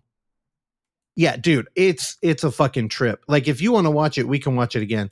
Yeah. I'm and the special effects dude, he worked on uh I think there's a Henenlotter quote on the back, and he's just like, Man, this is a good movie. Like something really chill, but it's it's fucking Henenlotter. So you're like, oh, this is legit. Let's check it out. He worked on like Brain Dead, The Wound, Five Thousand Feet in the Best. I don't know what any of this shit is. What I, The Cave, The Unborn Two. The director of Strange Nature also worked on the str- special. Yeah, our boy. Ojala. Yeah, Ojala worked on it. Jim? Yeah, we got to hit him up and be like, "What the hell?" Like, dude, I don't know. I found two two uh, bangers this week, All right. Yeah. No, I I would watch both of these. dude. I, Fat Tuesday. I think Randy might enjoy more, but I think you would like this. It's kind of what you wanted from Terry Gilliam, like, but we haven't had or Dellamorte Dellamore. Well, that's what. Um. Have you seen that Dellamorte Dellamore? No. It's one of Robbie's favorite movies. We should watch that. It's fucking this, great. This also looks like which Cemetery also, Man. This looks like which also looks like Gilliam is um Adam Rifkin's movie The Dark Backward. Yeah, it's got a well as far as um set which design. is which is my favorite Gilliam movie, as I say. yeah, well, it's fucking good. The Dark Backward. Dark Backward Yeah. so good. All right, Randy, you seen The Dark Backward? The Dark Backwards Man, I've seen that. Oh hell yeah! no, bro. That's racist, by the way. Do you think Randy would like to dart Backward? yeah, It's weird. I think good. he would like it, but he wouldn't love it. Randy, uh, Bill Paxton crushes it in it. Okay, I'm down. You got a you got a Judd Nelson. You got a Bill Paxton. We got Wayne Newton. Who else we got in there? We got Laura Flynn got Boyle. Laura Flynn Boyle. Yeah, it's about a stand-up comedian who grows an arm in his back. Down. Oh, Jimmy Caan, Rob Lowe. Yeah, Rob Lowe. Yeah, who's the agent? Yeah, it was Wayne Newton. All right, good film. Five stars. I think you talked about it when Madeline was on here. one Yeah. time. Yeah. Oh, that that was Hooky Boy Day, Dave. Oh yeah, Hokey Boy. Yeah. Also, uh, R.I.P. to all the Fry's. They're all gone. Yep. Did you know that? Oh, electronics. Yeah, yeah. because we went to Fry's that. I thought you were making a food joke. No, no, no. Even though I did, uh, I Randy I cooked a terrible batch of fries the other day. And, uh, I thought you were getting better at it. I well, Randy, if we have to get into it, I put the fryer on the wrong eye of the stove. Your third eye. Normally I have it on the left. I put it on. Uh, normally I put it on the left eye. Okay, I put it on the Lisa Lopes burner. This time you put it on the This pineal time- gland. I put it on the right one, and the left one is is got the warmer on it, so it's it, it heats it different, and uh, just um, just wasn't my day. Next time. And you never talked about the dark backward. I I, just did, looked I up. did talk about the dark back. Yeah. I definitely did. One hundred. I think we did a thing that I thought I did last week where we watched What was the sentence you just said? we watched um or we recorded and then went and watched the movie. We talked about the dark backward and Hooky Boys. Hundred percent. That happened. I have an elephant's brain, also an elephant's ass. also, when I did that, I licked the microphone, and it was so gross. It's salty and has a weird texture. Enjoy the rest of the show with our friend Colin. Randy, hmm take her home. Again, I thought I only take people home at the end of the interview.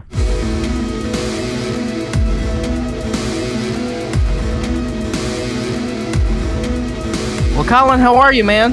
Welcome I'm good. back. Guys, been a while. When was the last time we talked to Colin? I think the last time we talked was between uh, Holy Shit, That Was Scary 1 and 2, I believe, Oh my goodness. which was the, like years ago. the days of yesteryear. God, right? The before times. Let's see. Let's try to get the date here. We've got our handy dandy uh, overlook hour schedule document. Let's see. that I can't navigate right now for some reason.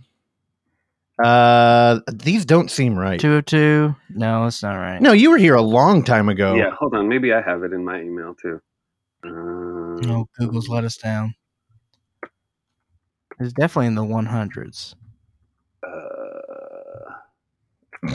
Why don't you just type in his name?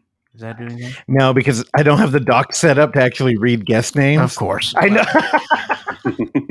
Sometimes when you start something, you just end up with nothing. well, you know, Anyway, we're happy to have you back, Colin.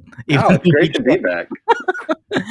but uh, yeah, man, uh, a lot has happened over there uh, since we talked to you. So now, what's now you're producing movies? Yeah, yeah. We um, well, you know, the world shut down uh, just about a year ago to the day, and um, we kind of got together at Awesome Theater and made a very made a decision Whereas there's kind of two groups of people in the wake of the shutdown. There was the there was the you know the performance groups that wanted to preserve the live experience, and then there were the performance groups that wanted to preserve the quality, like the control of the product. And we chose the latter uh, just because you know two of us have film degrees. We got a bunch of equipment, a bunch of gear, a bunch of friends. So we just pivoted and made about seven feature films over the last year um, kind of ranging between you know silly contest videos and straight up full documentaries, and now uh, a, an accidental feature film. but yeah, so we so we just kind of kind of went virtual right away and just never looked back. Yeah, but if Colin, I mean, I've only known you pretty briefly, but I feel like you were heading in this direction already. Yeah, This this- yeah. Yes, I was absolutely. Um, you know, once we realized that like the angle of making movies could kind of give us that edge, we kind of just really leaned into it. And also personally, like my end goal is to make movies. Like I've always wanted to make movies. I love doing theater, but I want to like spend my life working on movies. Just because I, you know, as a perfectionist who's more detail oriented, a, a, a show is a rolling snowball of insanity that eventually just ends and obliterates and everyone walks away all excited and happy whereas a movie is a slog and like constantly going back second guessing yourself this computer crashed this computer crashed so uh, it's more frustrating but i find it much more rewarding in terms of production commitments and stuff Also, like we, when we first set out on doing the podcast and the Overlook Theater thing, the whole idea was trying to build a horror community in San Francisco because there there seemed to be really intense little pockets all over that didn't Yeah. know about each other. And I felt when I met you that I had like found the leader of a little pocket. Like normally, I can't just like riff with people on like new films or especially found footage but you you knew everything i was talking about including you came over one time and we had a screener. And uh what was that movie? It was like a parody of a porn film. Oh god it was deep murder wasn't it? Wasn't it called Deep like Murder, deep yep. murder or something like that? Yeah but you knew what it was when with, you Jer- came over. with Jerry O'Connell. yeah. Oh, yeah no I'd, I'd read all about that. That movie was on my radar. No, i had a damn screener link in my email and i had no idea what it was so i'm like oh, you're on like a next level here You still talk about "fuck your blood." i still play that song all day you, do you remember that colin I do remember that. I think I watched it again with a friend after I watched it with you because it was so funny. oh yeah it was one of the first things i added to my spotify when i finally got it Yeah, but like I don't know what. So what do you read? Like what do you like? Bloody disgusting or like where do you find all the good news on horror? I, I um, yeah, uh, a lot of it's bloody disgusting. I bloody disgusting is on my usual rotation. Um, I also check Dread Central, um, and then like IndieWire, Collider. Um, but Reddit has been really good, especially for like horror literature. Um, uh, but yeah, the horror Reddits are really. I mean, if you can cut through, you know, the chaff. Uh, there's a lot of really good stuff in there. And, you know, my dad raised me to be a horror fan. Like, he was sneaking in Exorcist movies and Bordello of Blood when mom was out of town. And uh, I just kind of, I was kind of raised to make horror, I think, in a lot of ways. now you, you just made a film that's kind of about like internet communication, Mhm. and we we go it. You transverse a lot. We're on Twitch. We go through phone media. We have vloggers, and uh, just this last year during the lockdown, I discovered Reddit.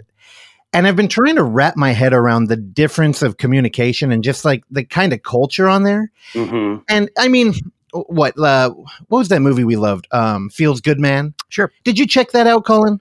I did not see that one, but I heard of it.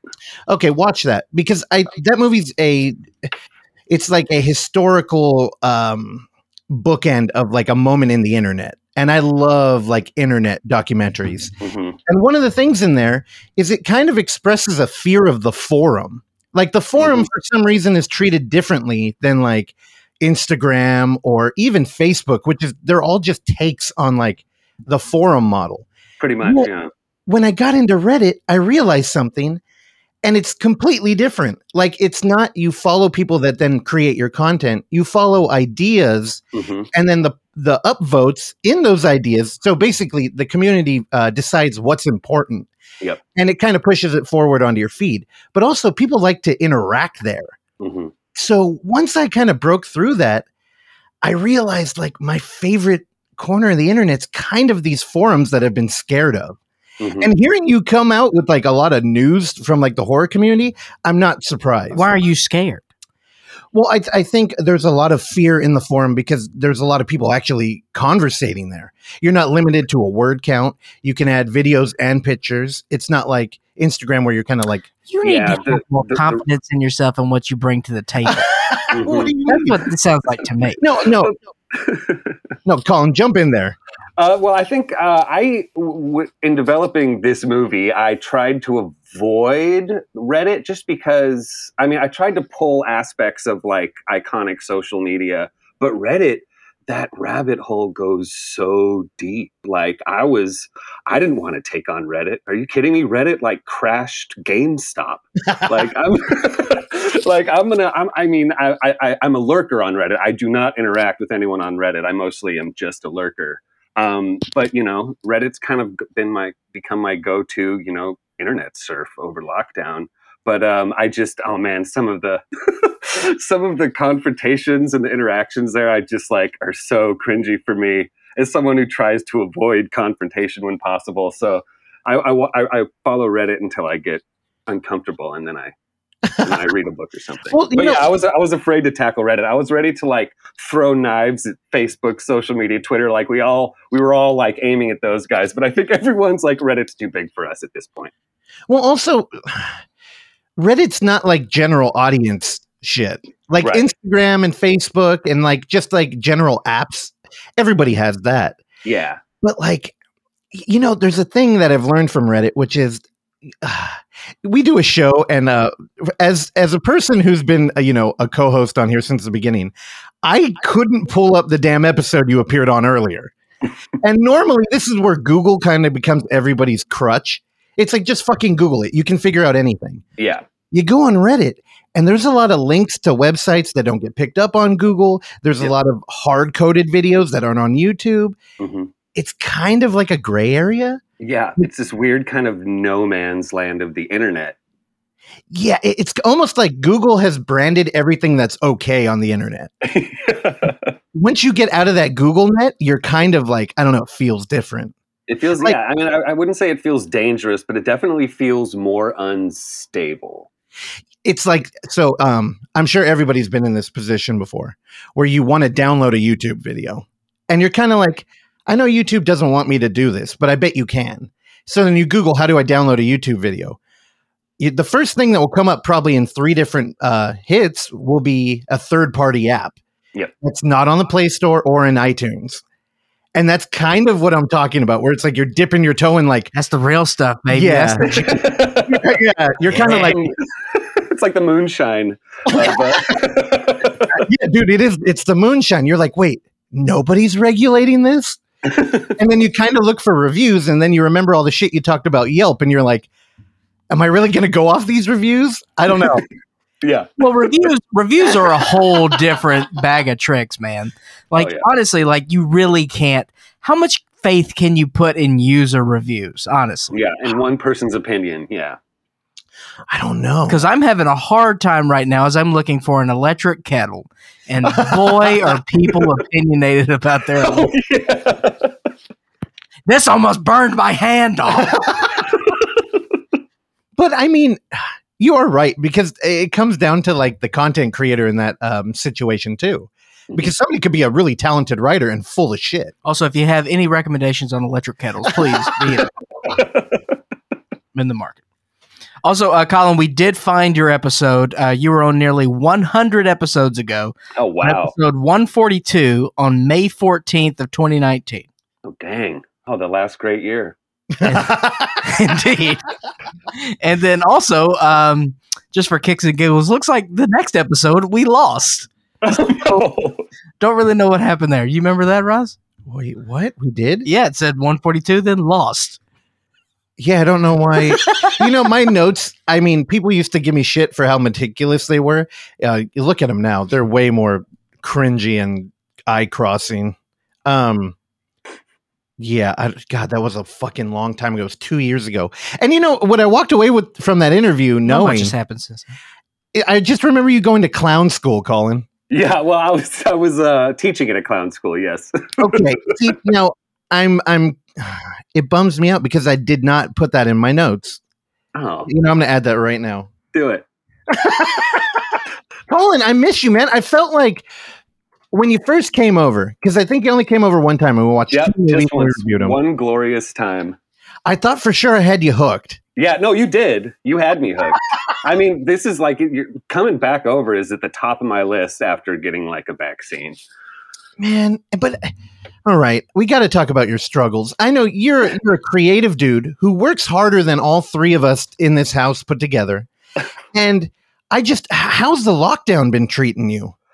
Uh, I've been pretty lucky. I was able to just start making movies for all of the theater and live performance arts groups that I'd been working with for years. So once people stopped being able to perform live, I am sitting here with a computer. So I just spent all year just kind of creating virtual fundraisers, galas, pivot productions for people all over the area. I went to Laney College, we worked for Skyline um, Circus Center, um, all kinds of groups. So I was able to stay pretty busy um, and pretty productive, uh, kind of helping people stay afloat over the last year. Wow. How did Yeah, you I was lucky, very how, lucky. how did you figure that out? Uh, it was accidental. I was like, shit, I got uh, I got laid off from all three of my jobs over the course of one week last year.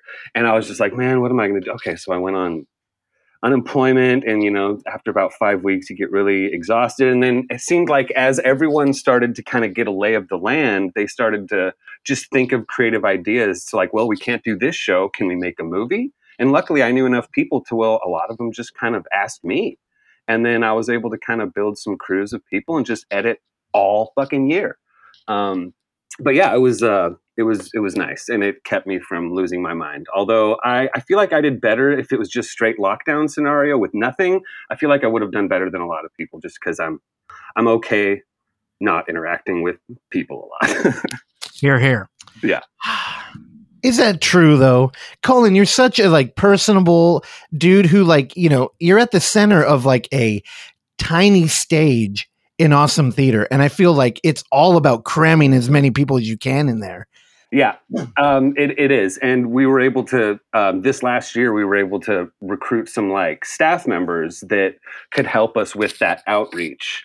So uh, we were able to bring in people that we would never have been able to afford um, in 2019 or before, just because no one's doing anything. And then everyone's looking for something to do that's safe.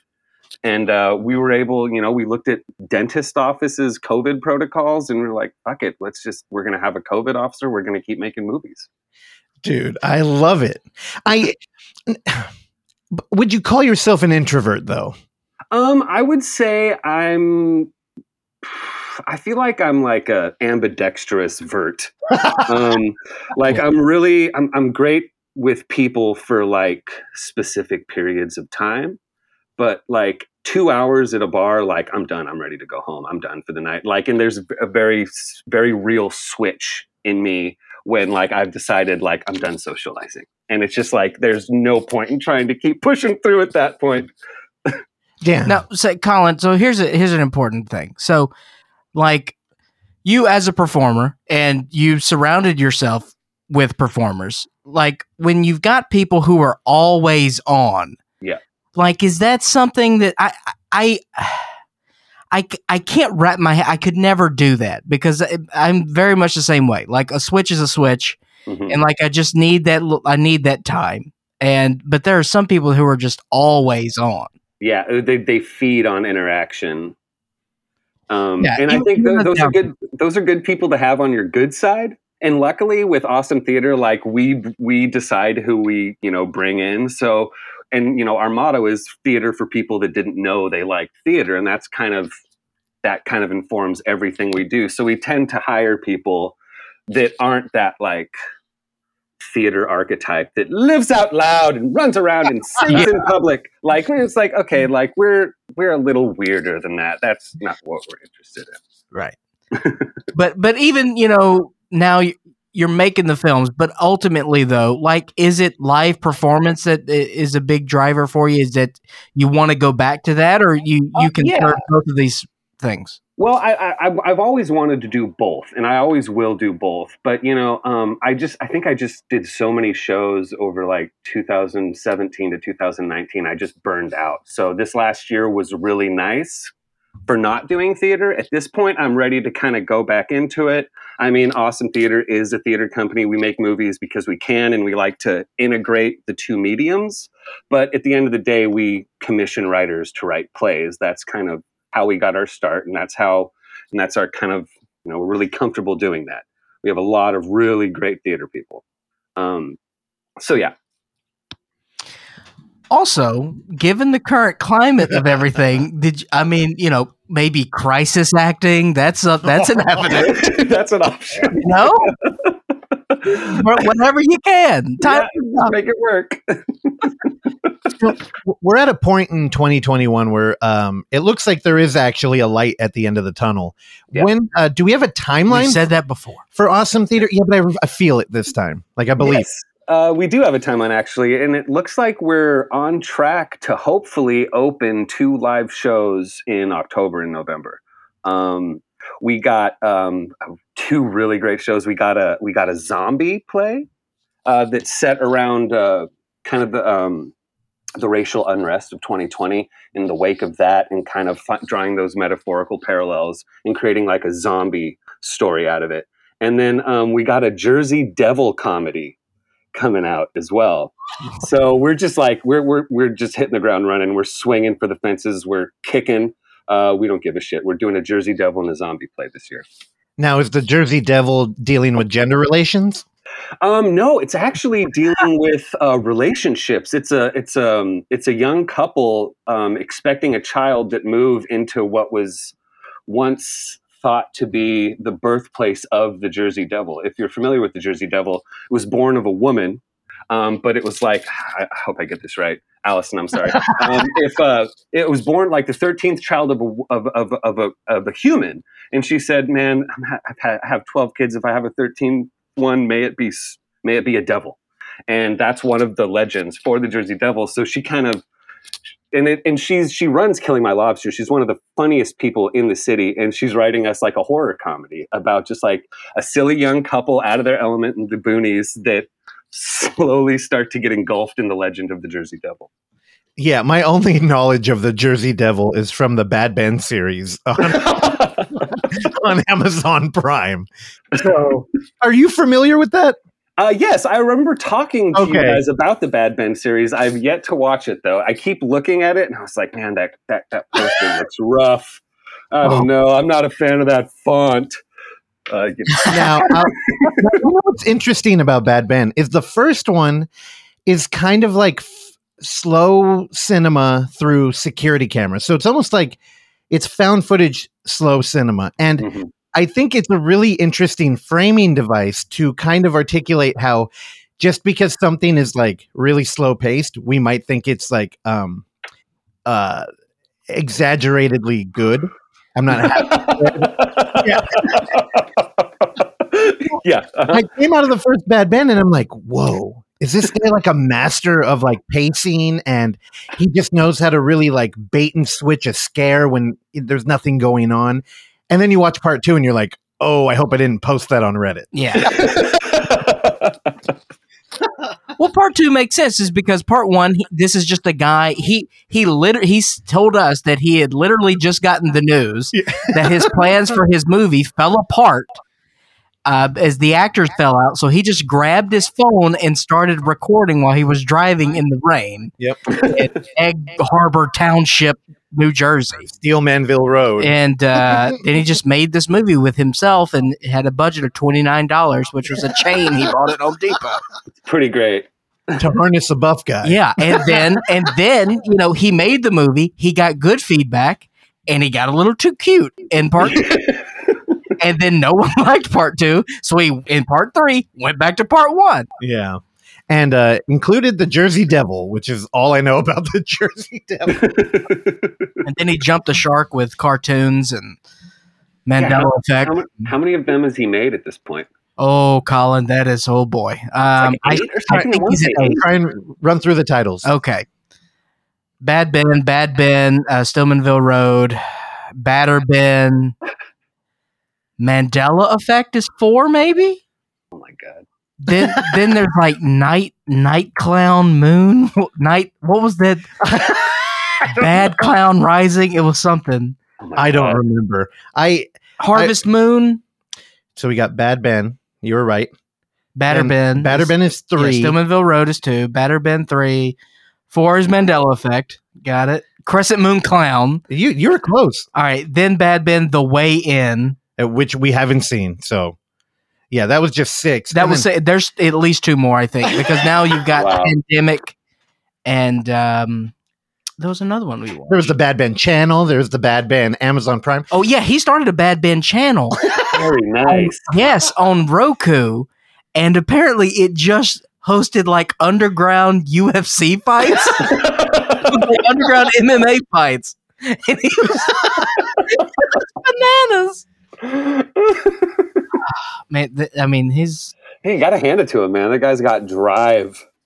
yeah. I mean, dude, that's the beauty of all this is like you just tap into these weirdos, man, and like you're able to like just go in like parallel with their frequency just for a little bit and then it's just i think that 90 minute time is just enough time we need to spend and then we can go back to our lives just yeah just tuning Well, in with these weirdos The lockdown.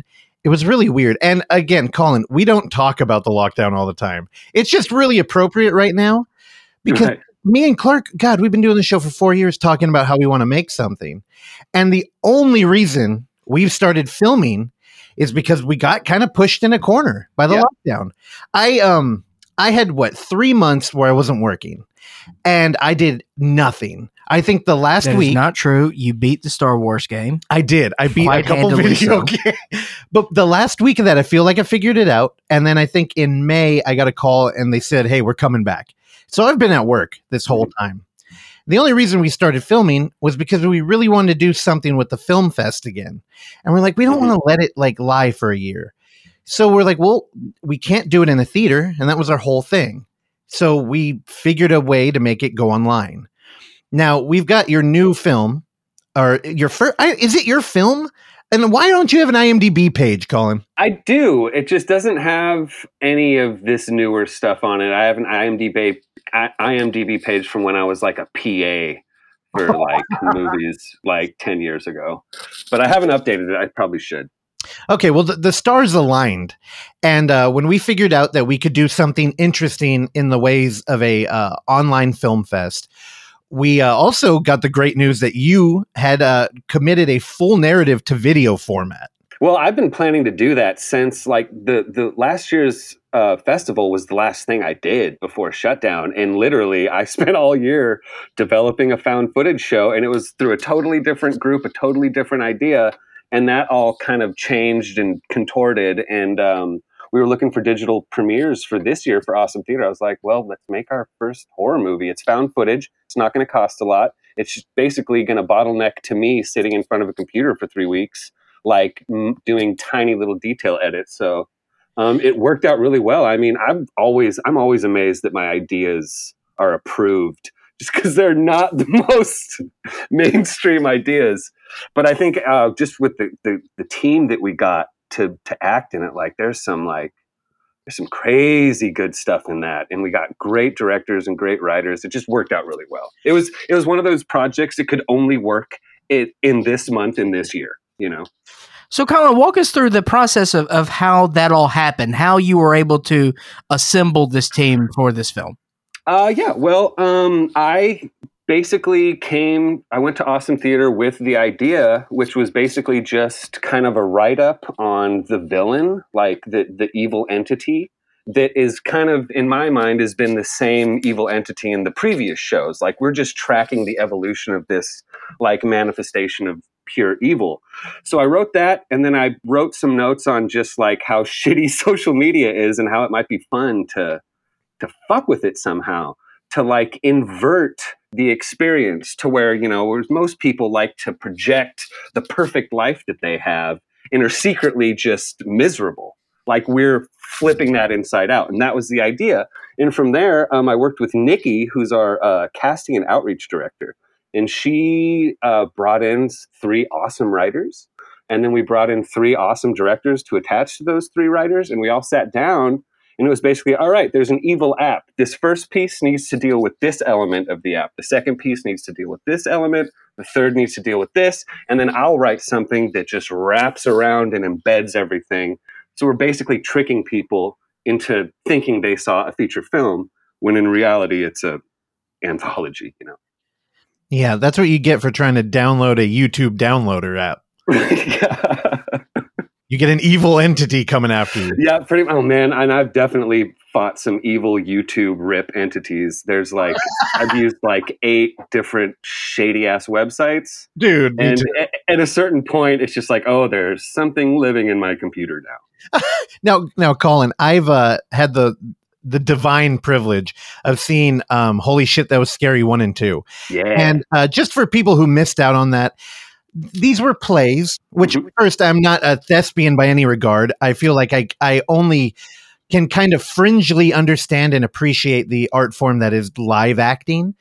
And I went in there and I was blown away, mostly because you were able to marriage, you created this beautiful bond between technology, uh, pre recorded um, video, and live performance. And I was just like, it was like a wave over me. I'm just like, whoa, I'm completely in here. I have no idea what to expect next. Now, as, now you're you're playing in my format now, and I'm very used Yeah. to narrative film, and I'm very used to found footage. And I I think I noticed something uh, different in your approach. I think a lot of screen life films, which is kind of what we're doing, where everything here is on a um, desktop, like we're kind of looking through the monitor of a character, Mhm. and in a lot of these films, they use a lot of time manipulation through the the editing choices. Yeah. Now, because you had a bunch of actors who are used to live performances, I Mhm. get the feeling that you had a lot of real long takes. Like yes, you didn't manipulate much. And you know, you watch a movie like Unfriended and they kind of like distort the time and make it feel like it all happened in an hour. Mhm. Where I'm like, your film, I feel like it really did happen in an hour. well that that yeah that that's really interesting because um when i watched unfriended like basically I, I was obsessed with unfriended i finished that movie standing right in front of my tv just standing like nose to nose with my tv um, and just thinking wow this must have been the hardest fucking movie to make like look at look at all the pauses and the hesitations and like the deleting of the text when you don't type right like all the Oh, subtext so that went into those performances blew me away so of course, being someone that likes to shoot myself in the foot, I was like, I want to do a desktop horror movie. and uh, all, all the desktop stuff and holy shit was my stuff. Um, and I learned that in terms of shooting, it's way easier to shoot than you think. The problem is like all of the like brands that you need to carefully like cover up like all like i would get texts during shoots from like my dad like in the i'm, I'm recording my screen Oh. with my actors and my dad will text me going oh the empty man was great like, oh man stop it oh we gotta reshoot again um, Dude, your dad knows what's up. That was yeah, no, my dad. That movie. I feel like that movie was made for my dad. But um, but anyway, um, but yeah, it was a really interesting challenge. Um, but we definitely just approached it. I figure like, don't throw too many things at a performer that they're uncomfortable with. So I made the decision like we're going to rehearse this like a play.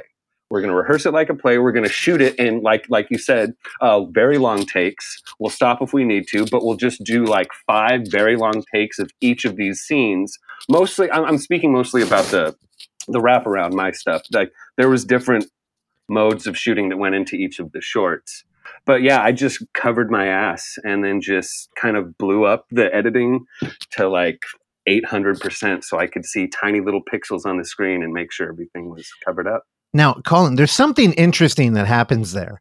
Like the I would say the the main theme of your film is kind of the uh the the emphasis on the faux reality of like a reality TV show. Right. And it's kind of like these people are you know, they're trying to make a brand out of being uh, personality, except these personalities are clearly all fake. Mhm. And it's, you know, that's, I mean, clear. Like when you look at Instagram influencers and vloggers and YouTubers.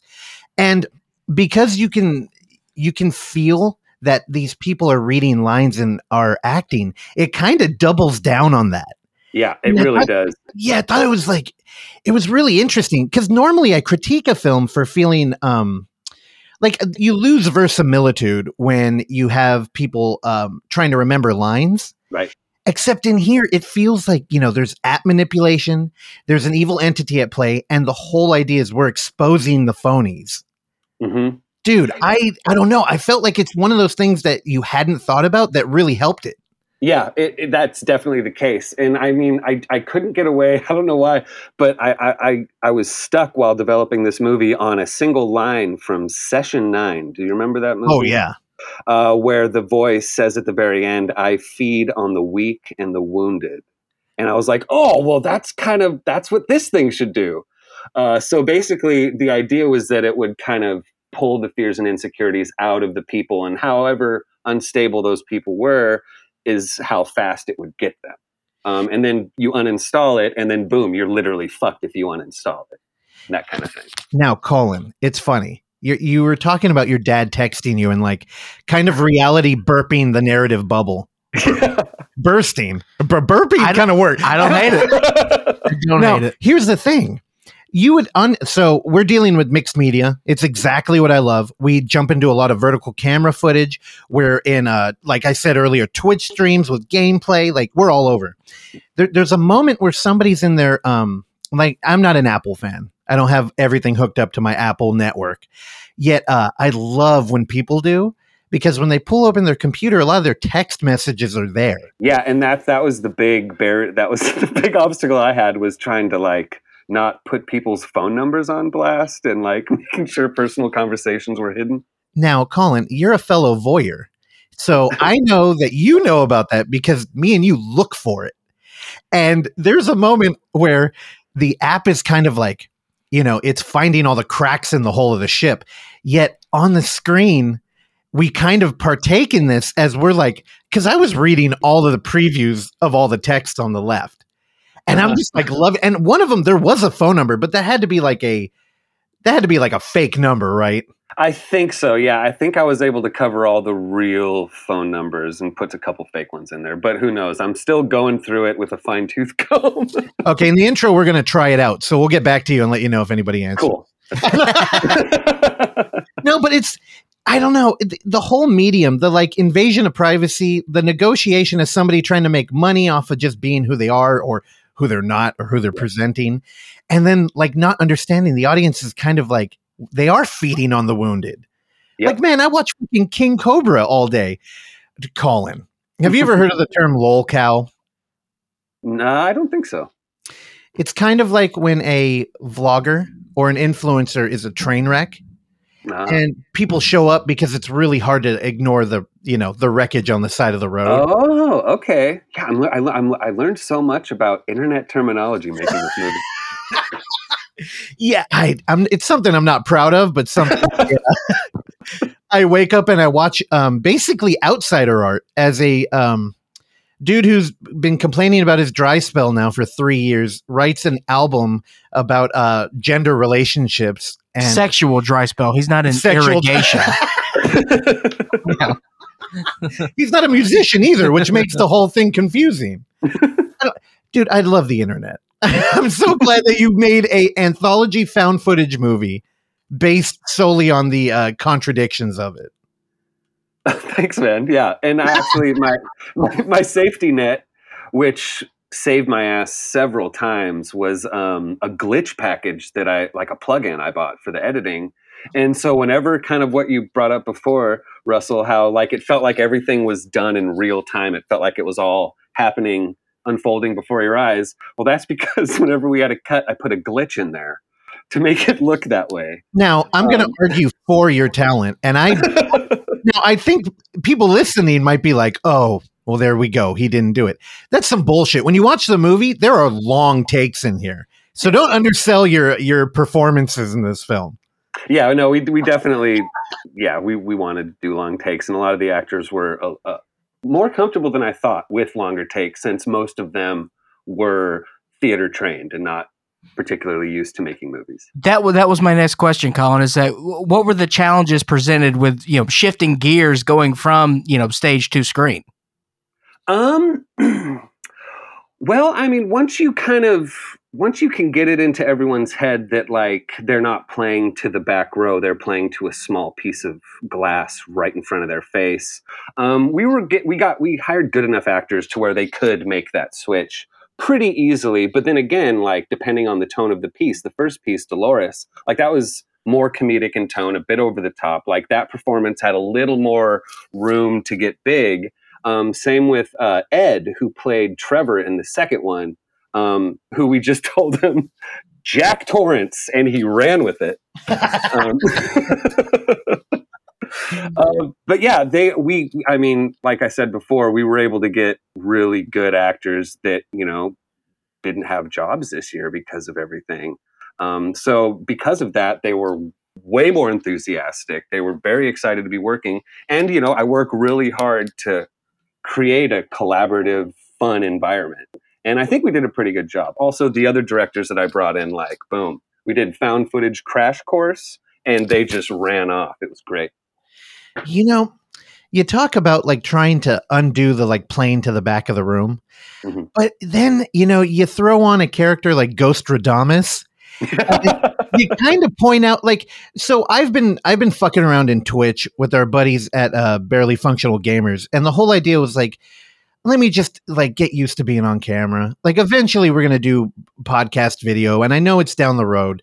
So I'm like let me just be let me punish myself and be on camera as much as I can just to forget about it. yeah, you got to workshop it, you know? Right? And dude, Ghostradamus, that motherfucker should be a real streamer. He is. That's Tazi. Like, um, he's awesome. He is a real streamer. Like, he really works for that. Like, he's he works on Twitch a lot.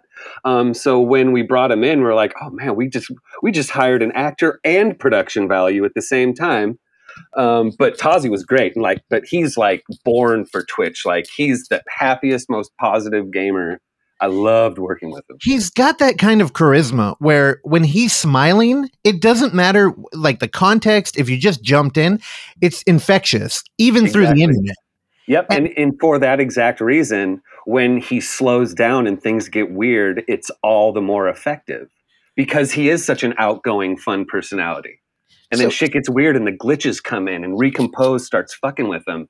And we did, yeah. Uh, Nikki, who Nikki directed that. Piece. Oh no, sorry, uh, Sarah, Sarah Kuykendall directed that piece, and she did some really good subtext. If you look at it again, you notice every time someone mentions the word focus, it's like like all the meaning in the world is funneled into this one word for every character and that's kind of the contagion that spreads is this need to focus it was really interesting and that was something that i hadn't i mean it did not occur to me at all until the cast and the director came on Dude, what's his uh, Twitch handle? Do you know? oh I, his name's tazi alabastro um I think he, he's he's uh, he has a big presence on Facebook as well, so you could If probably you got a name like that, you don't need a username. man. Dude, no, right. That's a good name. that's like a fucking great name. dude. It's like a fucking cool vampire name. Like, it's- it's like something out of what we do in the shadows. It's like I don't know. It, sounds- it sounds like he belongs in The Godfather, one of the five. dude, he's so good, and he's in the um the middle segment. yeah, he's in FOMO. Fuck yeah, FOMO. God damn it. I, I don't know. I'm a fan of that dude. I want to go follow. him. Randy, have you ever had FOMO? Never.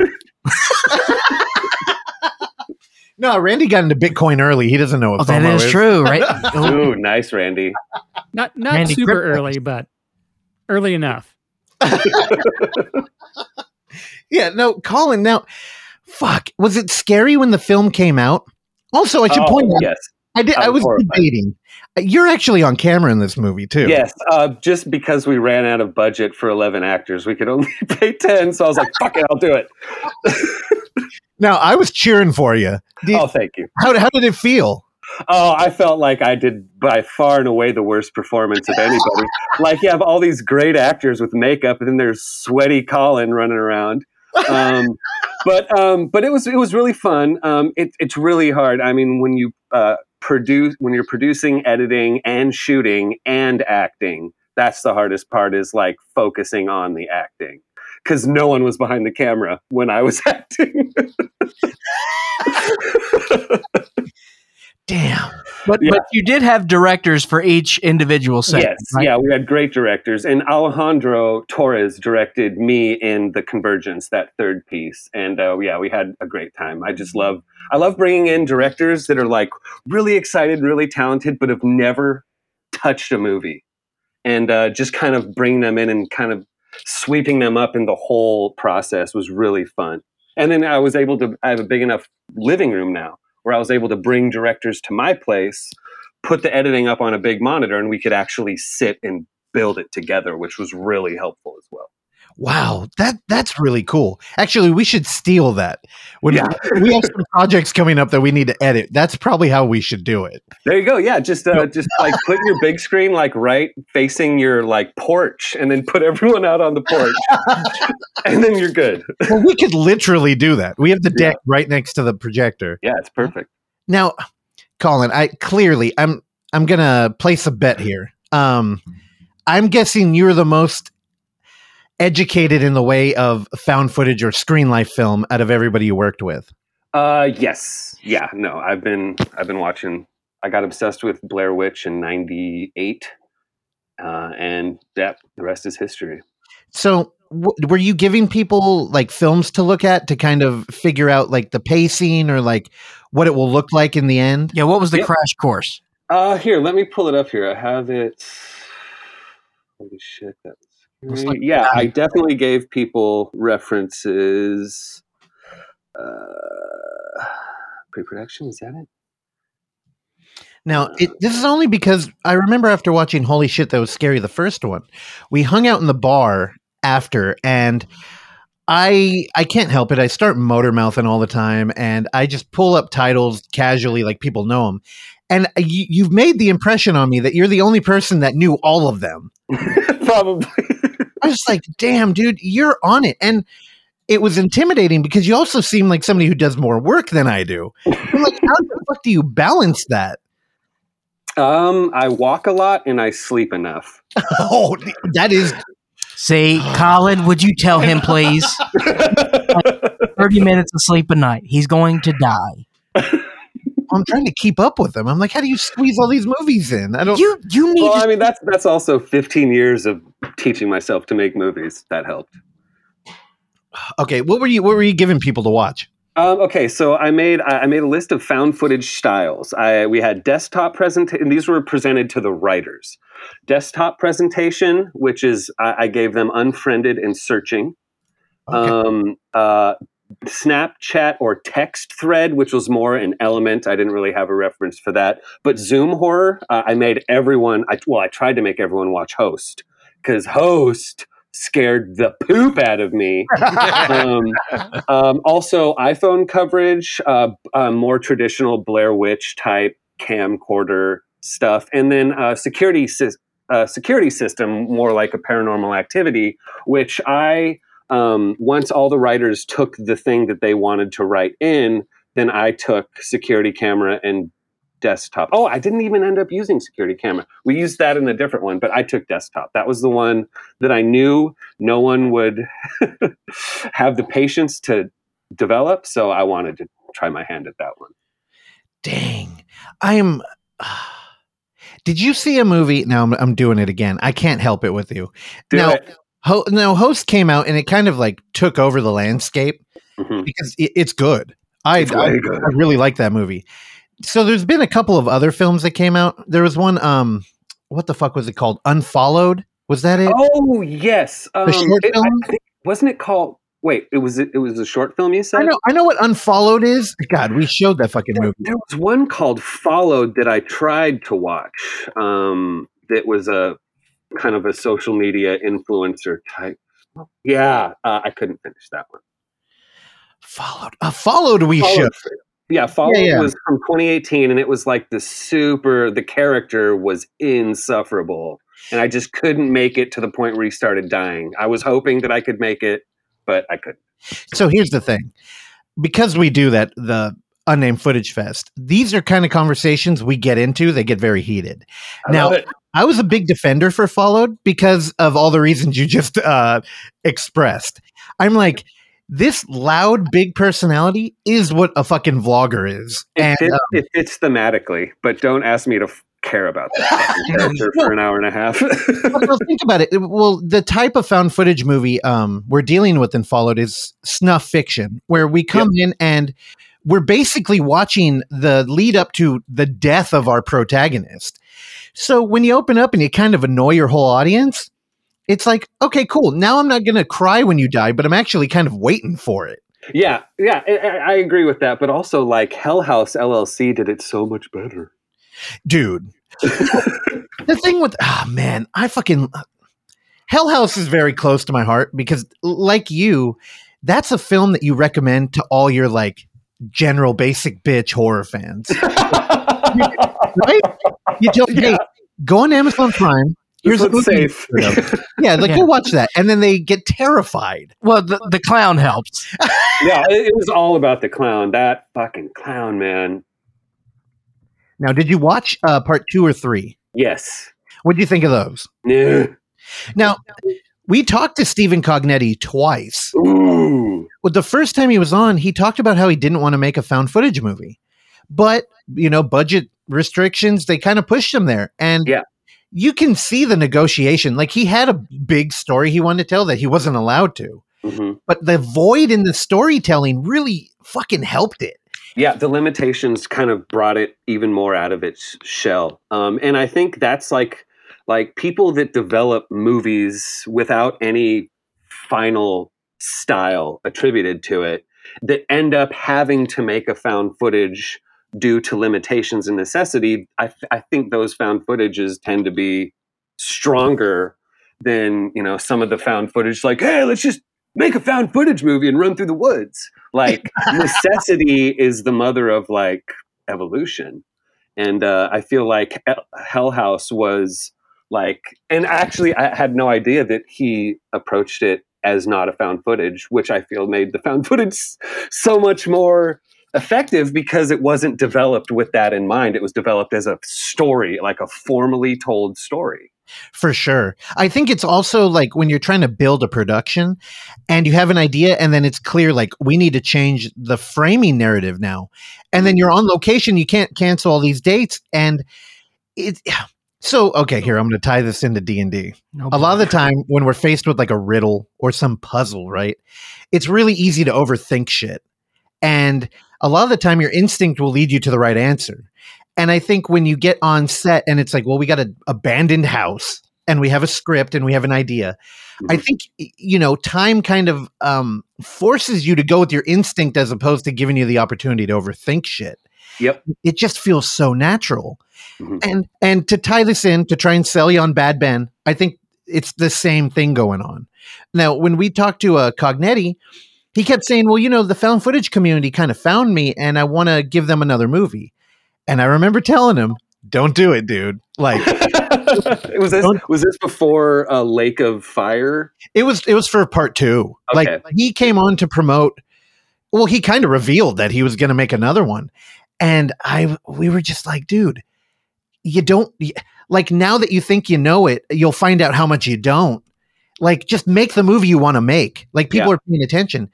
And then he he doubled down on it and made a part three and found footage. And yeah, again, it's a very similar progression to Bad Ben. You'll see how he kind of realized with part two what worked and what didn't, and then in part Right. three tried to recreate it. And and I'll tell you, part three, couple like great scares in that movie, Yeah, I think part three is uh, stronger than part two. dude. How good was that? Um, that vlogger that goes into the house and he just stares at the steps Yeah. until the phone like falls. Oh. the like the light feed just cut out because the battery died. I don't know that thing. I think about that kind of regularly. Yeah, no, there's like those great small moments that you don't really consider until you're like at like the shoestring minimum of your foundation. But like, yeah, and like th- those types of happy accidents, like you can't script that shit. No, no, just like you couldn't, you can't bottle um Ghostradamus, like whatever that guy. yeah, I, I it will don't. not be contained. Classic saying. So it wasn't unfollowed, it was unsubscribed. Oh, I haven't seen that one. Okay. Wait, no, this is a different thing. So there was a short film, Unsubscribed, that became the number one um, box office seller during the lockdown. It was like 38 minutes or something. yeah, it was like a 20 minute short, Yeah. but um, it, it happened because they had booked the theater in advance. And as all the calendars cleared, they had already pre sold all the tickets. So it was just like a weird anomaly. hmm But it was another Screen Life kind of host thing. Oh, wow, this looks interesting. So check that one out. And then also, you're you're gonna love this title, uh, Colin. Control Alt Trick Treat. Control Alt Trick Treat. Yeah. Now that is a. Uh, I'm gonna go ahead and just say a complete ripoff of Host, okay. but it's not bad. All right. Yeah, So, that yeah. sounds fun. IMDb that one. I'm not sure where it is. Um, I had a friend bring it over on a on a disk drive, so I don't know if it's even out, but it, it says 2020 release. okay, yeah, I'll look Highly into it. Recommend That's fun. Well, it also says 29 minutes, and you swear it was an hour. It's an hour and a half. okay. Well, IMDb says 29 minutes. So I get. I feel like we had this exact conversation when I, I, reviewed what- it. there's yeah. a lot of intrigue I and mystery surrounding Control plus Alt slash Trick slash Delete. Well, the thing is, they say focus, and then your your peripherals go away, and you had just have tunnel vision, and you get trapped in this time loop. Ooh, that's cool.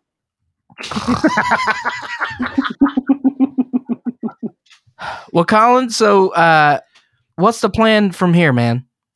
Ah, well, we're gonna make a the next for Awesome Theater. So we're mid production now on a podcast that we're making our first podcast called Six Things That God Hates, and it's all short uh, fiction podcasts based on uh, one of those proverbs from the Bible, which is the six things that God hates, which are pretty hilariously vague sin type things that we brought in six writers to each tackle one of those subjects.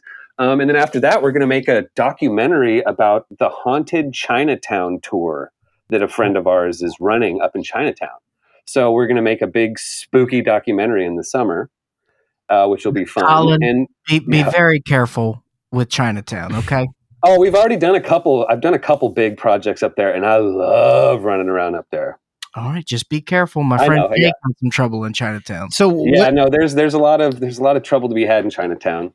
Um, but it's just it's just the the history of it is so interesting, and especially like the haunted history of it. We did a little uh, promo ten minute video last uh, Halloween, and uh, it's just some of the stories that they have and the locations that they take you to is just terrifying. Love so we're going to be doing that in the summer, and then hopefully I'll be working on like my own solo feature film um, up in Washington at the end of the year, like November, December. Fingers crossed. But we're trying to raise money for that now through my other video company, Troubleshoot, um, which would be a kind of fun co-production up in the boonies of Washington State, but a very creepy, kind of deliberately paced, dark and the wicked type thing Hell yeah. that we're hoping to make at the end of the year.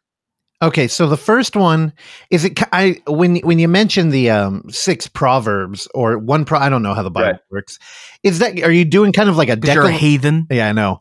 Are you doing kind of like a decalogue thing where it's like a modern reinterpretation or No, it's more just taking the the actual line that God hates. So, like hands that shed innocent blood is one, and so just taking that as a prompt and writing whatever the fuck you want, basically. Just just don't borrow from the Westboro Baptist Church on No, what we, don't worry, we're we're way past that. okay? Now, haunted Chinatown tours. yeah. Now you're you're oh man, how is it organizing a public event or even like private, but you're out in a public setting in the Bay Area? Now I know we have a huge compliance rate here, and people are like wearing three masks alone in their car driving around. Right. I can only imagine people coming out with torches trying to stop the haunted Chinatown tour. Right. Well, I mean, they, they it's mostly outdoor, and uh, the guy that runs the, the the two people that run the tour are good friends of Awesome Theater. So basically, what we do is we just film the tour and then sit them down and get like you know talking head stuff from them. We may shoot some reenactment stuff of some of these more horrific, like things that happen in Chinatown. But we're we're starting production meetings for that next week. Um, but yeah, it's uh it's it's easier than I initially thought it would, just because the tour is already awesome and completed, and we can just kind of add frills to it and make it even even more interactive and, and more appropriate for film, as opposed to walking around at night in Chinatown with flashlights and hearing scary stories. See, I'm, I'm just I'm hearing selectively now. I was thinking that it was a live. I don't know why we would live stream it if you had a live group out there. oh, that would be cool. I know, and I'm like, I, you know, San Francisco. We have a there's a pretty um big community of just tour groups. Like there's a vampire tour that goes on, and Mhm. you just meet up on the corner and walk around. And I'm like, I'm like, those are coming back. That's a good sign, but yeah know. it's a lot of fun i'm trying to organize like a like an industry tour in the next couple months just so we can have like dedicated tour that we can all just film so if we do that i'll invite you guys you should come on the tour too Oh, please do. Like, what, what was that haunted boat tour that we had that was promoted everywhere? Haunted boat. Yeah, do you do you know about that, Colin? They, dude, they advertised it. ev- like, if you went to Subway, I know any every Subway out here would have little coupons for it. We're like just out in the bay? It was in the Pier 39. It was- oh, You oh was it, it was was it part of like the sf dungeon type thing? Yep, it was SF Uh, Dungeon. there you go. Yeah, I never did it. Now I find myself wanting to do all this stuff now that we're like, i know now that you haven't it's been robbed from you for a year even though you didn't want to do it before now you do Well, we can do the haunted San Bruno tour. Ooh, I'm all about that. Well, I remember when when uh, Russell, when you were driving me back that time when I was up at your place, like we were driving down that hill and we were finding some scary corners of that mountain. I tell you, I, we can go into the abandoned TGI Friday. Ooh, yeah. they, they tore that down. I'll bring a GoPro. It'll be good. So, okay, Colin, before we let you go, I have to know have any of your three jobs come back? Um, in um, more like in uh, the the three employers that I worked for have reached out for specific projects that they need. So I've kind of been working with my older jobs on a contract basis, um, but with with hoping that as things start to reopen in the next few months, at least one of them will come back. Like I, I got to a point where I can support myself mostly through like editing videos for people, but I would like to get out and like work somewhere at least part time. Uh, Well, I was for sure. I thought you were just going to be, nah, I'm done with that shit. Dude, no, how- man, there's still a part of me that like I kind of I kind of miss having like an office. you're like supporting three companies. You have two production companies. You starred in your first role. There's, how do you have time for a regular part time job? I, I well, I'll let you know when I get offered a part-time job. Colin, I fucking miss you, man, and I can't wait to have you come back over. And yeah, uh, I can't wait either. I still got the movies that I borrowed. They're sitting on like right by the door, ready to go out the second I can go. what the hell did you borrow? I don't even remember. I borrowed Toad Road Oh, and uh, Nocturne. what'd you think of Toad Road? I, Toad Road was interesting. I was more interested with the true story about the making of it than the actual movie, but it was a really interesting reference thing. Um, I just thought the atmosphere and some of the performances were really raw and cool. I didn't get a chance to do Nocturne yet. I, I'll try to do that. Well, what? You, I don't even remember what the hell Nocturne is. I don't either. It's, I feel like it's South American, a bunch of kids. I can't All right. remember. Clearly, that was your pick. no, I'm pretty sure you convinced me to, to borrow it. I don't. Okay, I hope. Strong I now of. Toad Road that has me written all over. Yeah. yeah. It, well, Toad Road is so cool. It it's one of those movies that you could misremember as a found footage film. Yep. And God, it's like Larry Clark, but like evil. And Yeah, evil Larry Clark. That's a great way to put it. well, what's good, Larry Clark? Well, yeah, that's, that's pretty yeah, much. no, Larry. I mean, Larry, all Larry Clark is shady, but like, Yeah. evil Larry Clark is cool. well, dude, like that true story of like what it's like the actress died the day before the premiere on a real Yeah. drug overdose. yeah, that was messed up. And in the movie, she plays like the girl next door who gets hooked Mhm. on drugs. Yeah. Dude, fucking crazy. St- oh, I'm getting goosebumps. I love it. All right, well, Russell, don't forget that uh, we have a new segment to close out the show. I already forgot. So it's the Randy wrap up. okay. Uh, Randy, close us out. Uh, yep, looking forward to getting back into the theater and theaters, and uh, maybe we'll do one of these uh, Chinatown tours. Yeah, I'll let you guys know when we're finding a fun time to like have a friend tour. Uh, but that'd be super fun. Now, here's the thing: if that really happened, I I guarantee you we would see video of Randy out there having a great time in Chinatown with Colin, and me and Clark would have no idea it even happened. Randy would just be like, "Oh, I told you," and it would be like, "Bitch, you went out and had fun without us," which is what happened, right, Randy? Yeah, I mean, I tell you a lot of things that you just decide to not remember or listen to. So yeah, That's completely fair. That is totally true. Well, Colin, thanks so much, man. This is uh, it's always fun, and uh, let's have you on sooner than two years, man. Thank you guys. This was super great.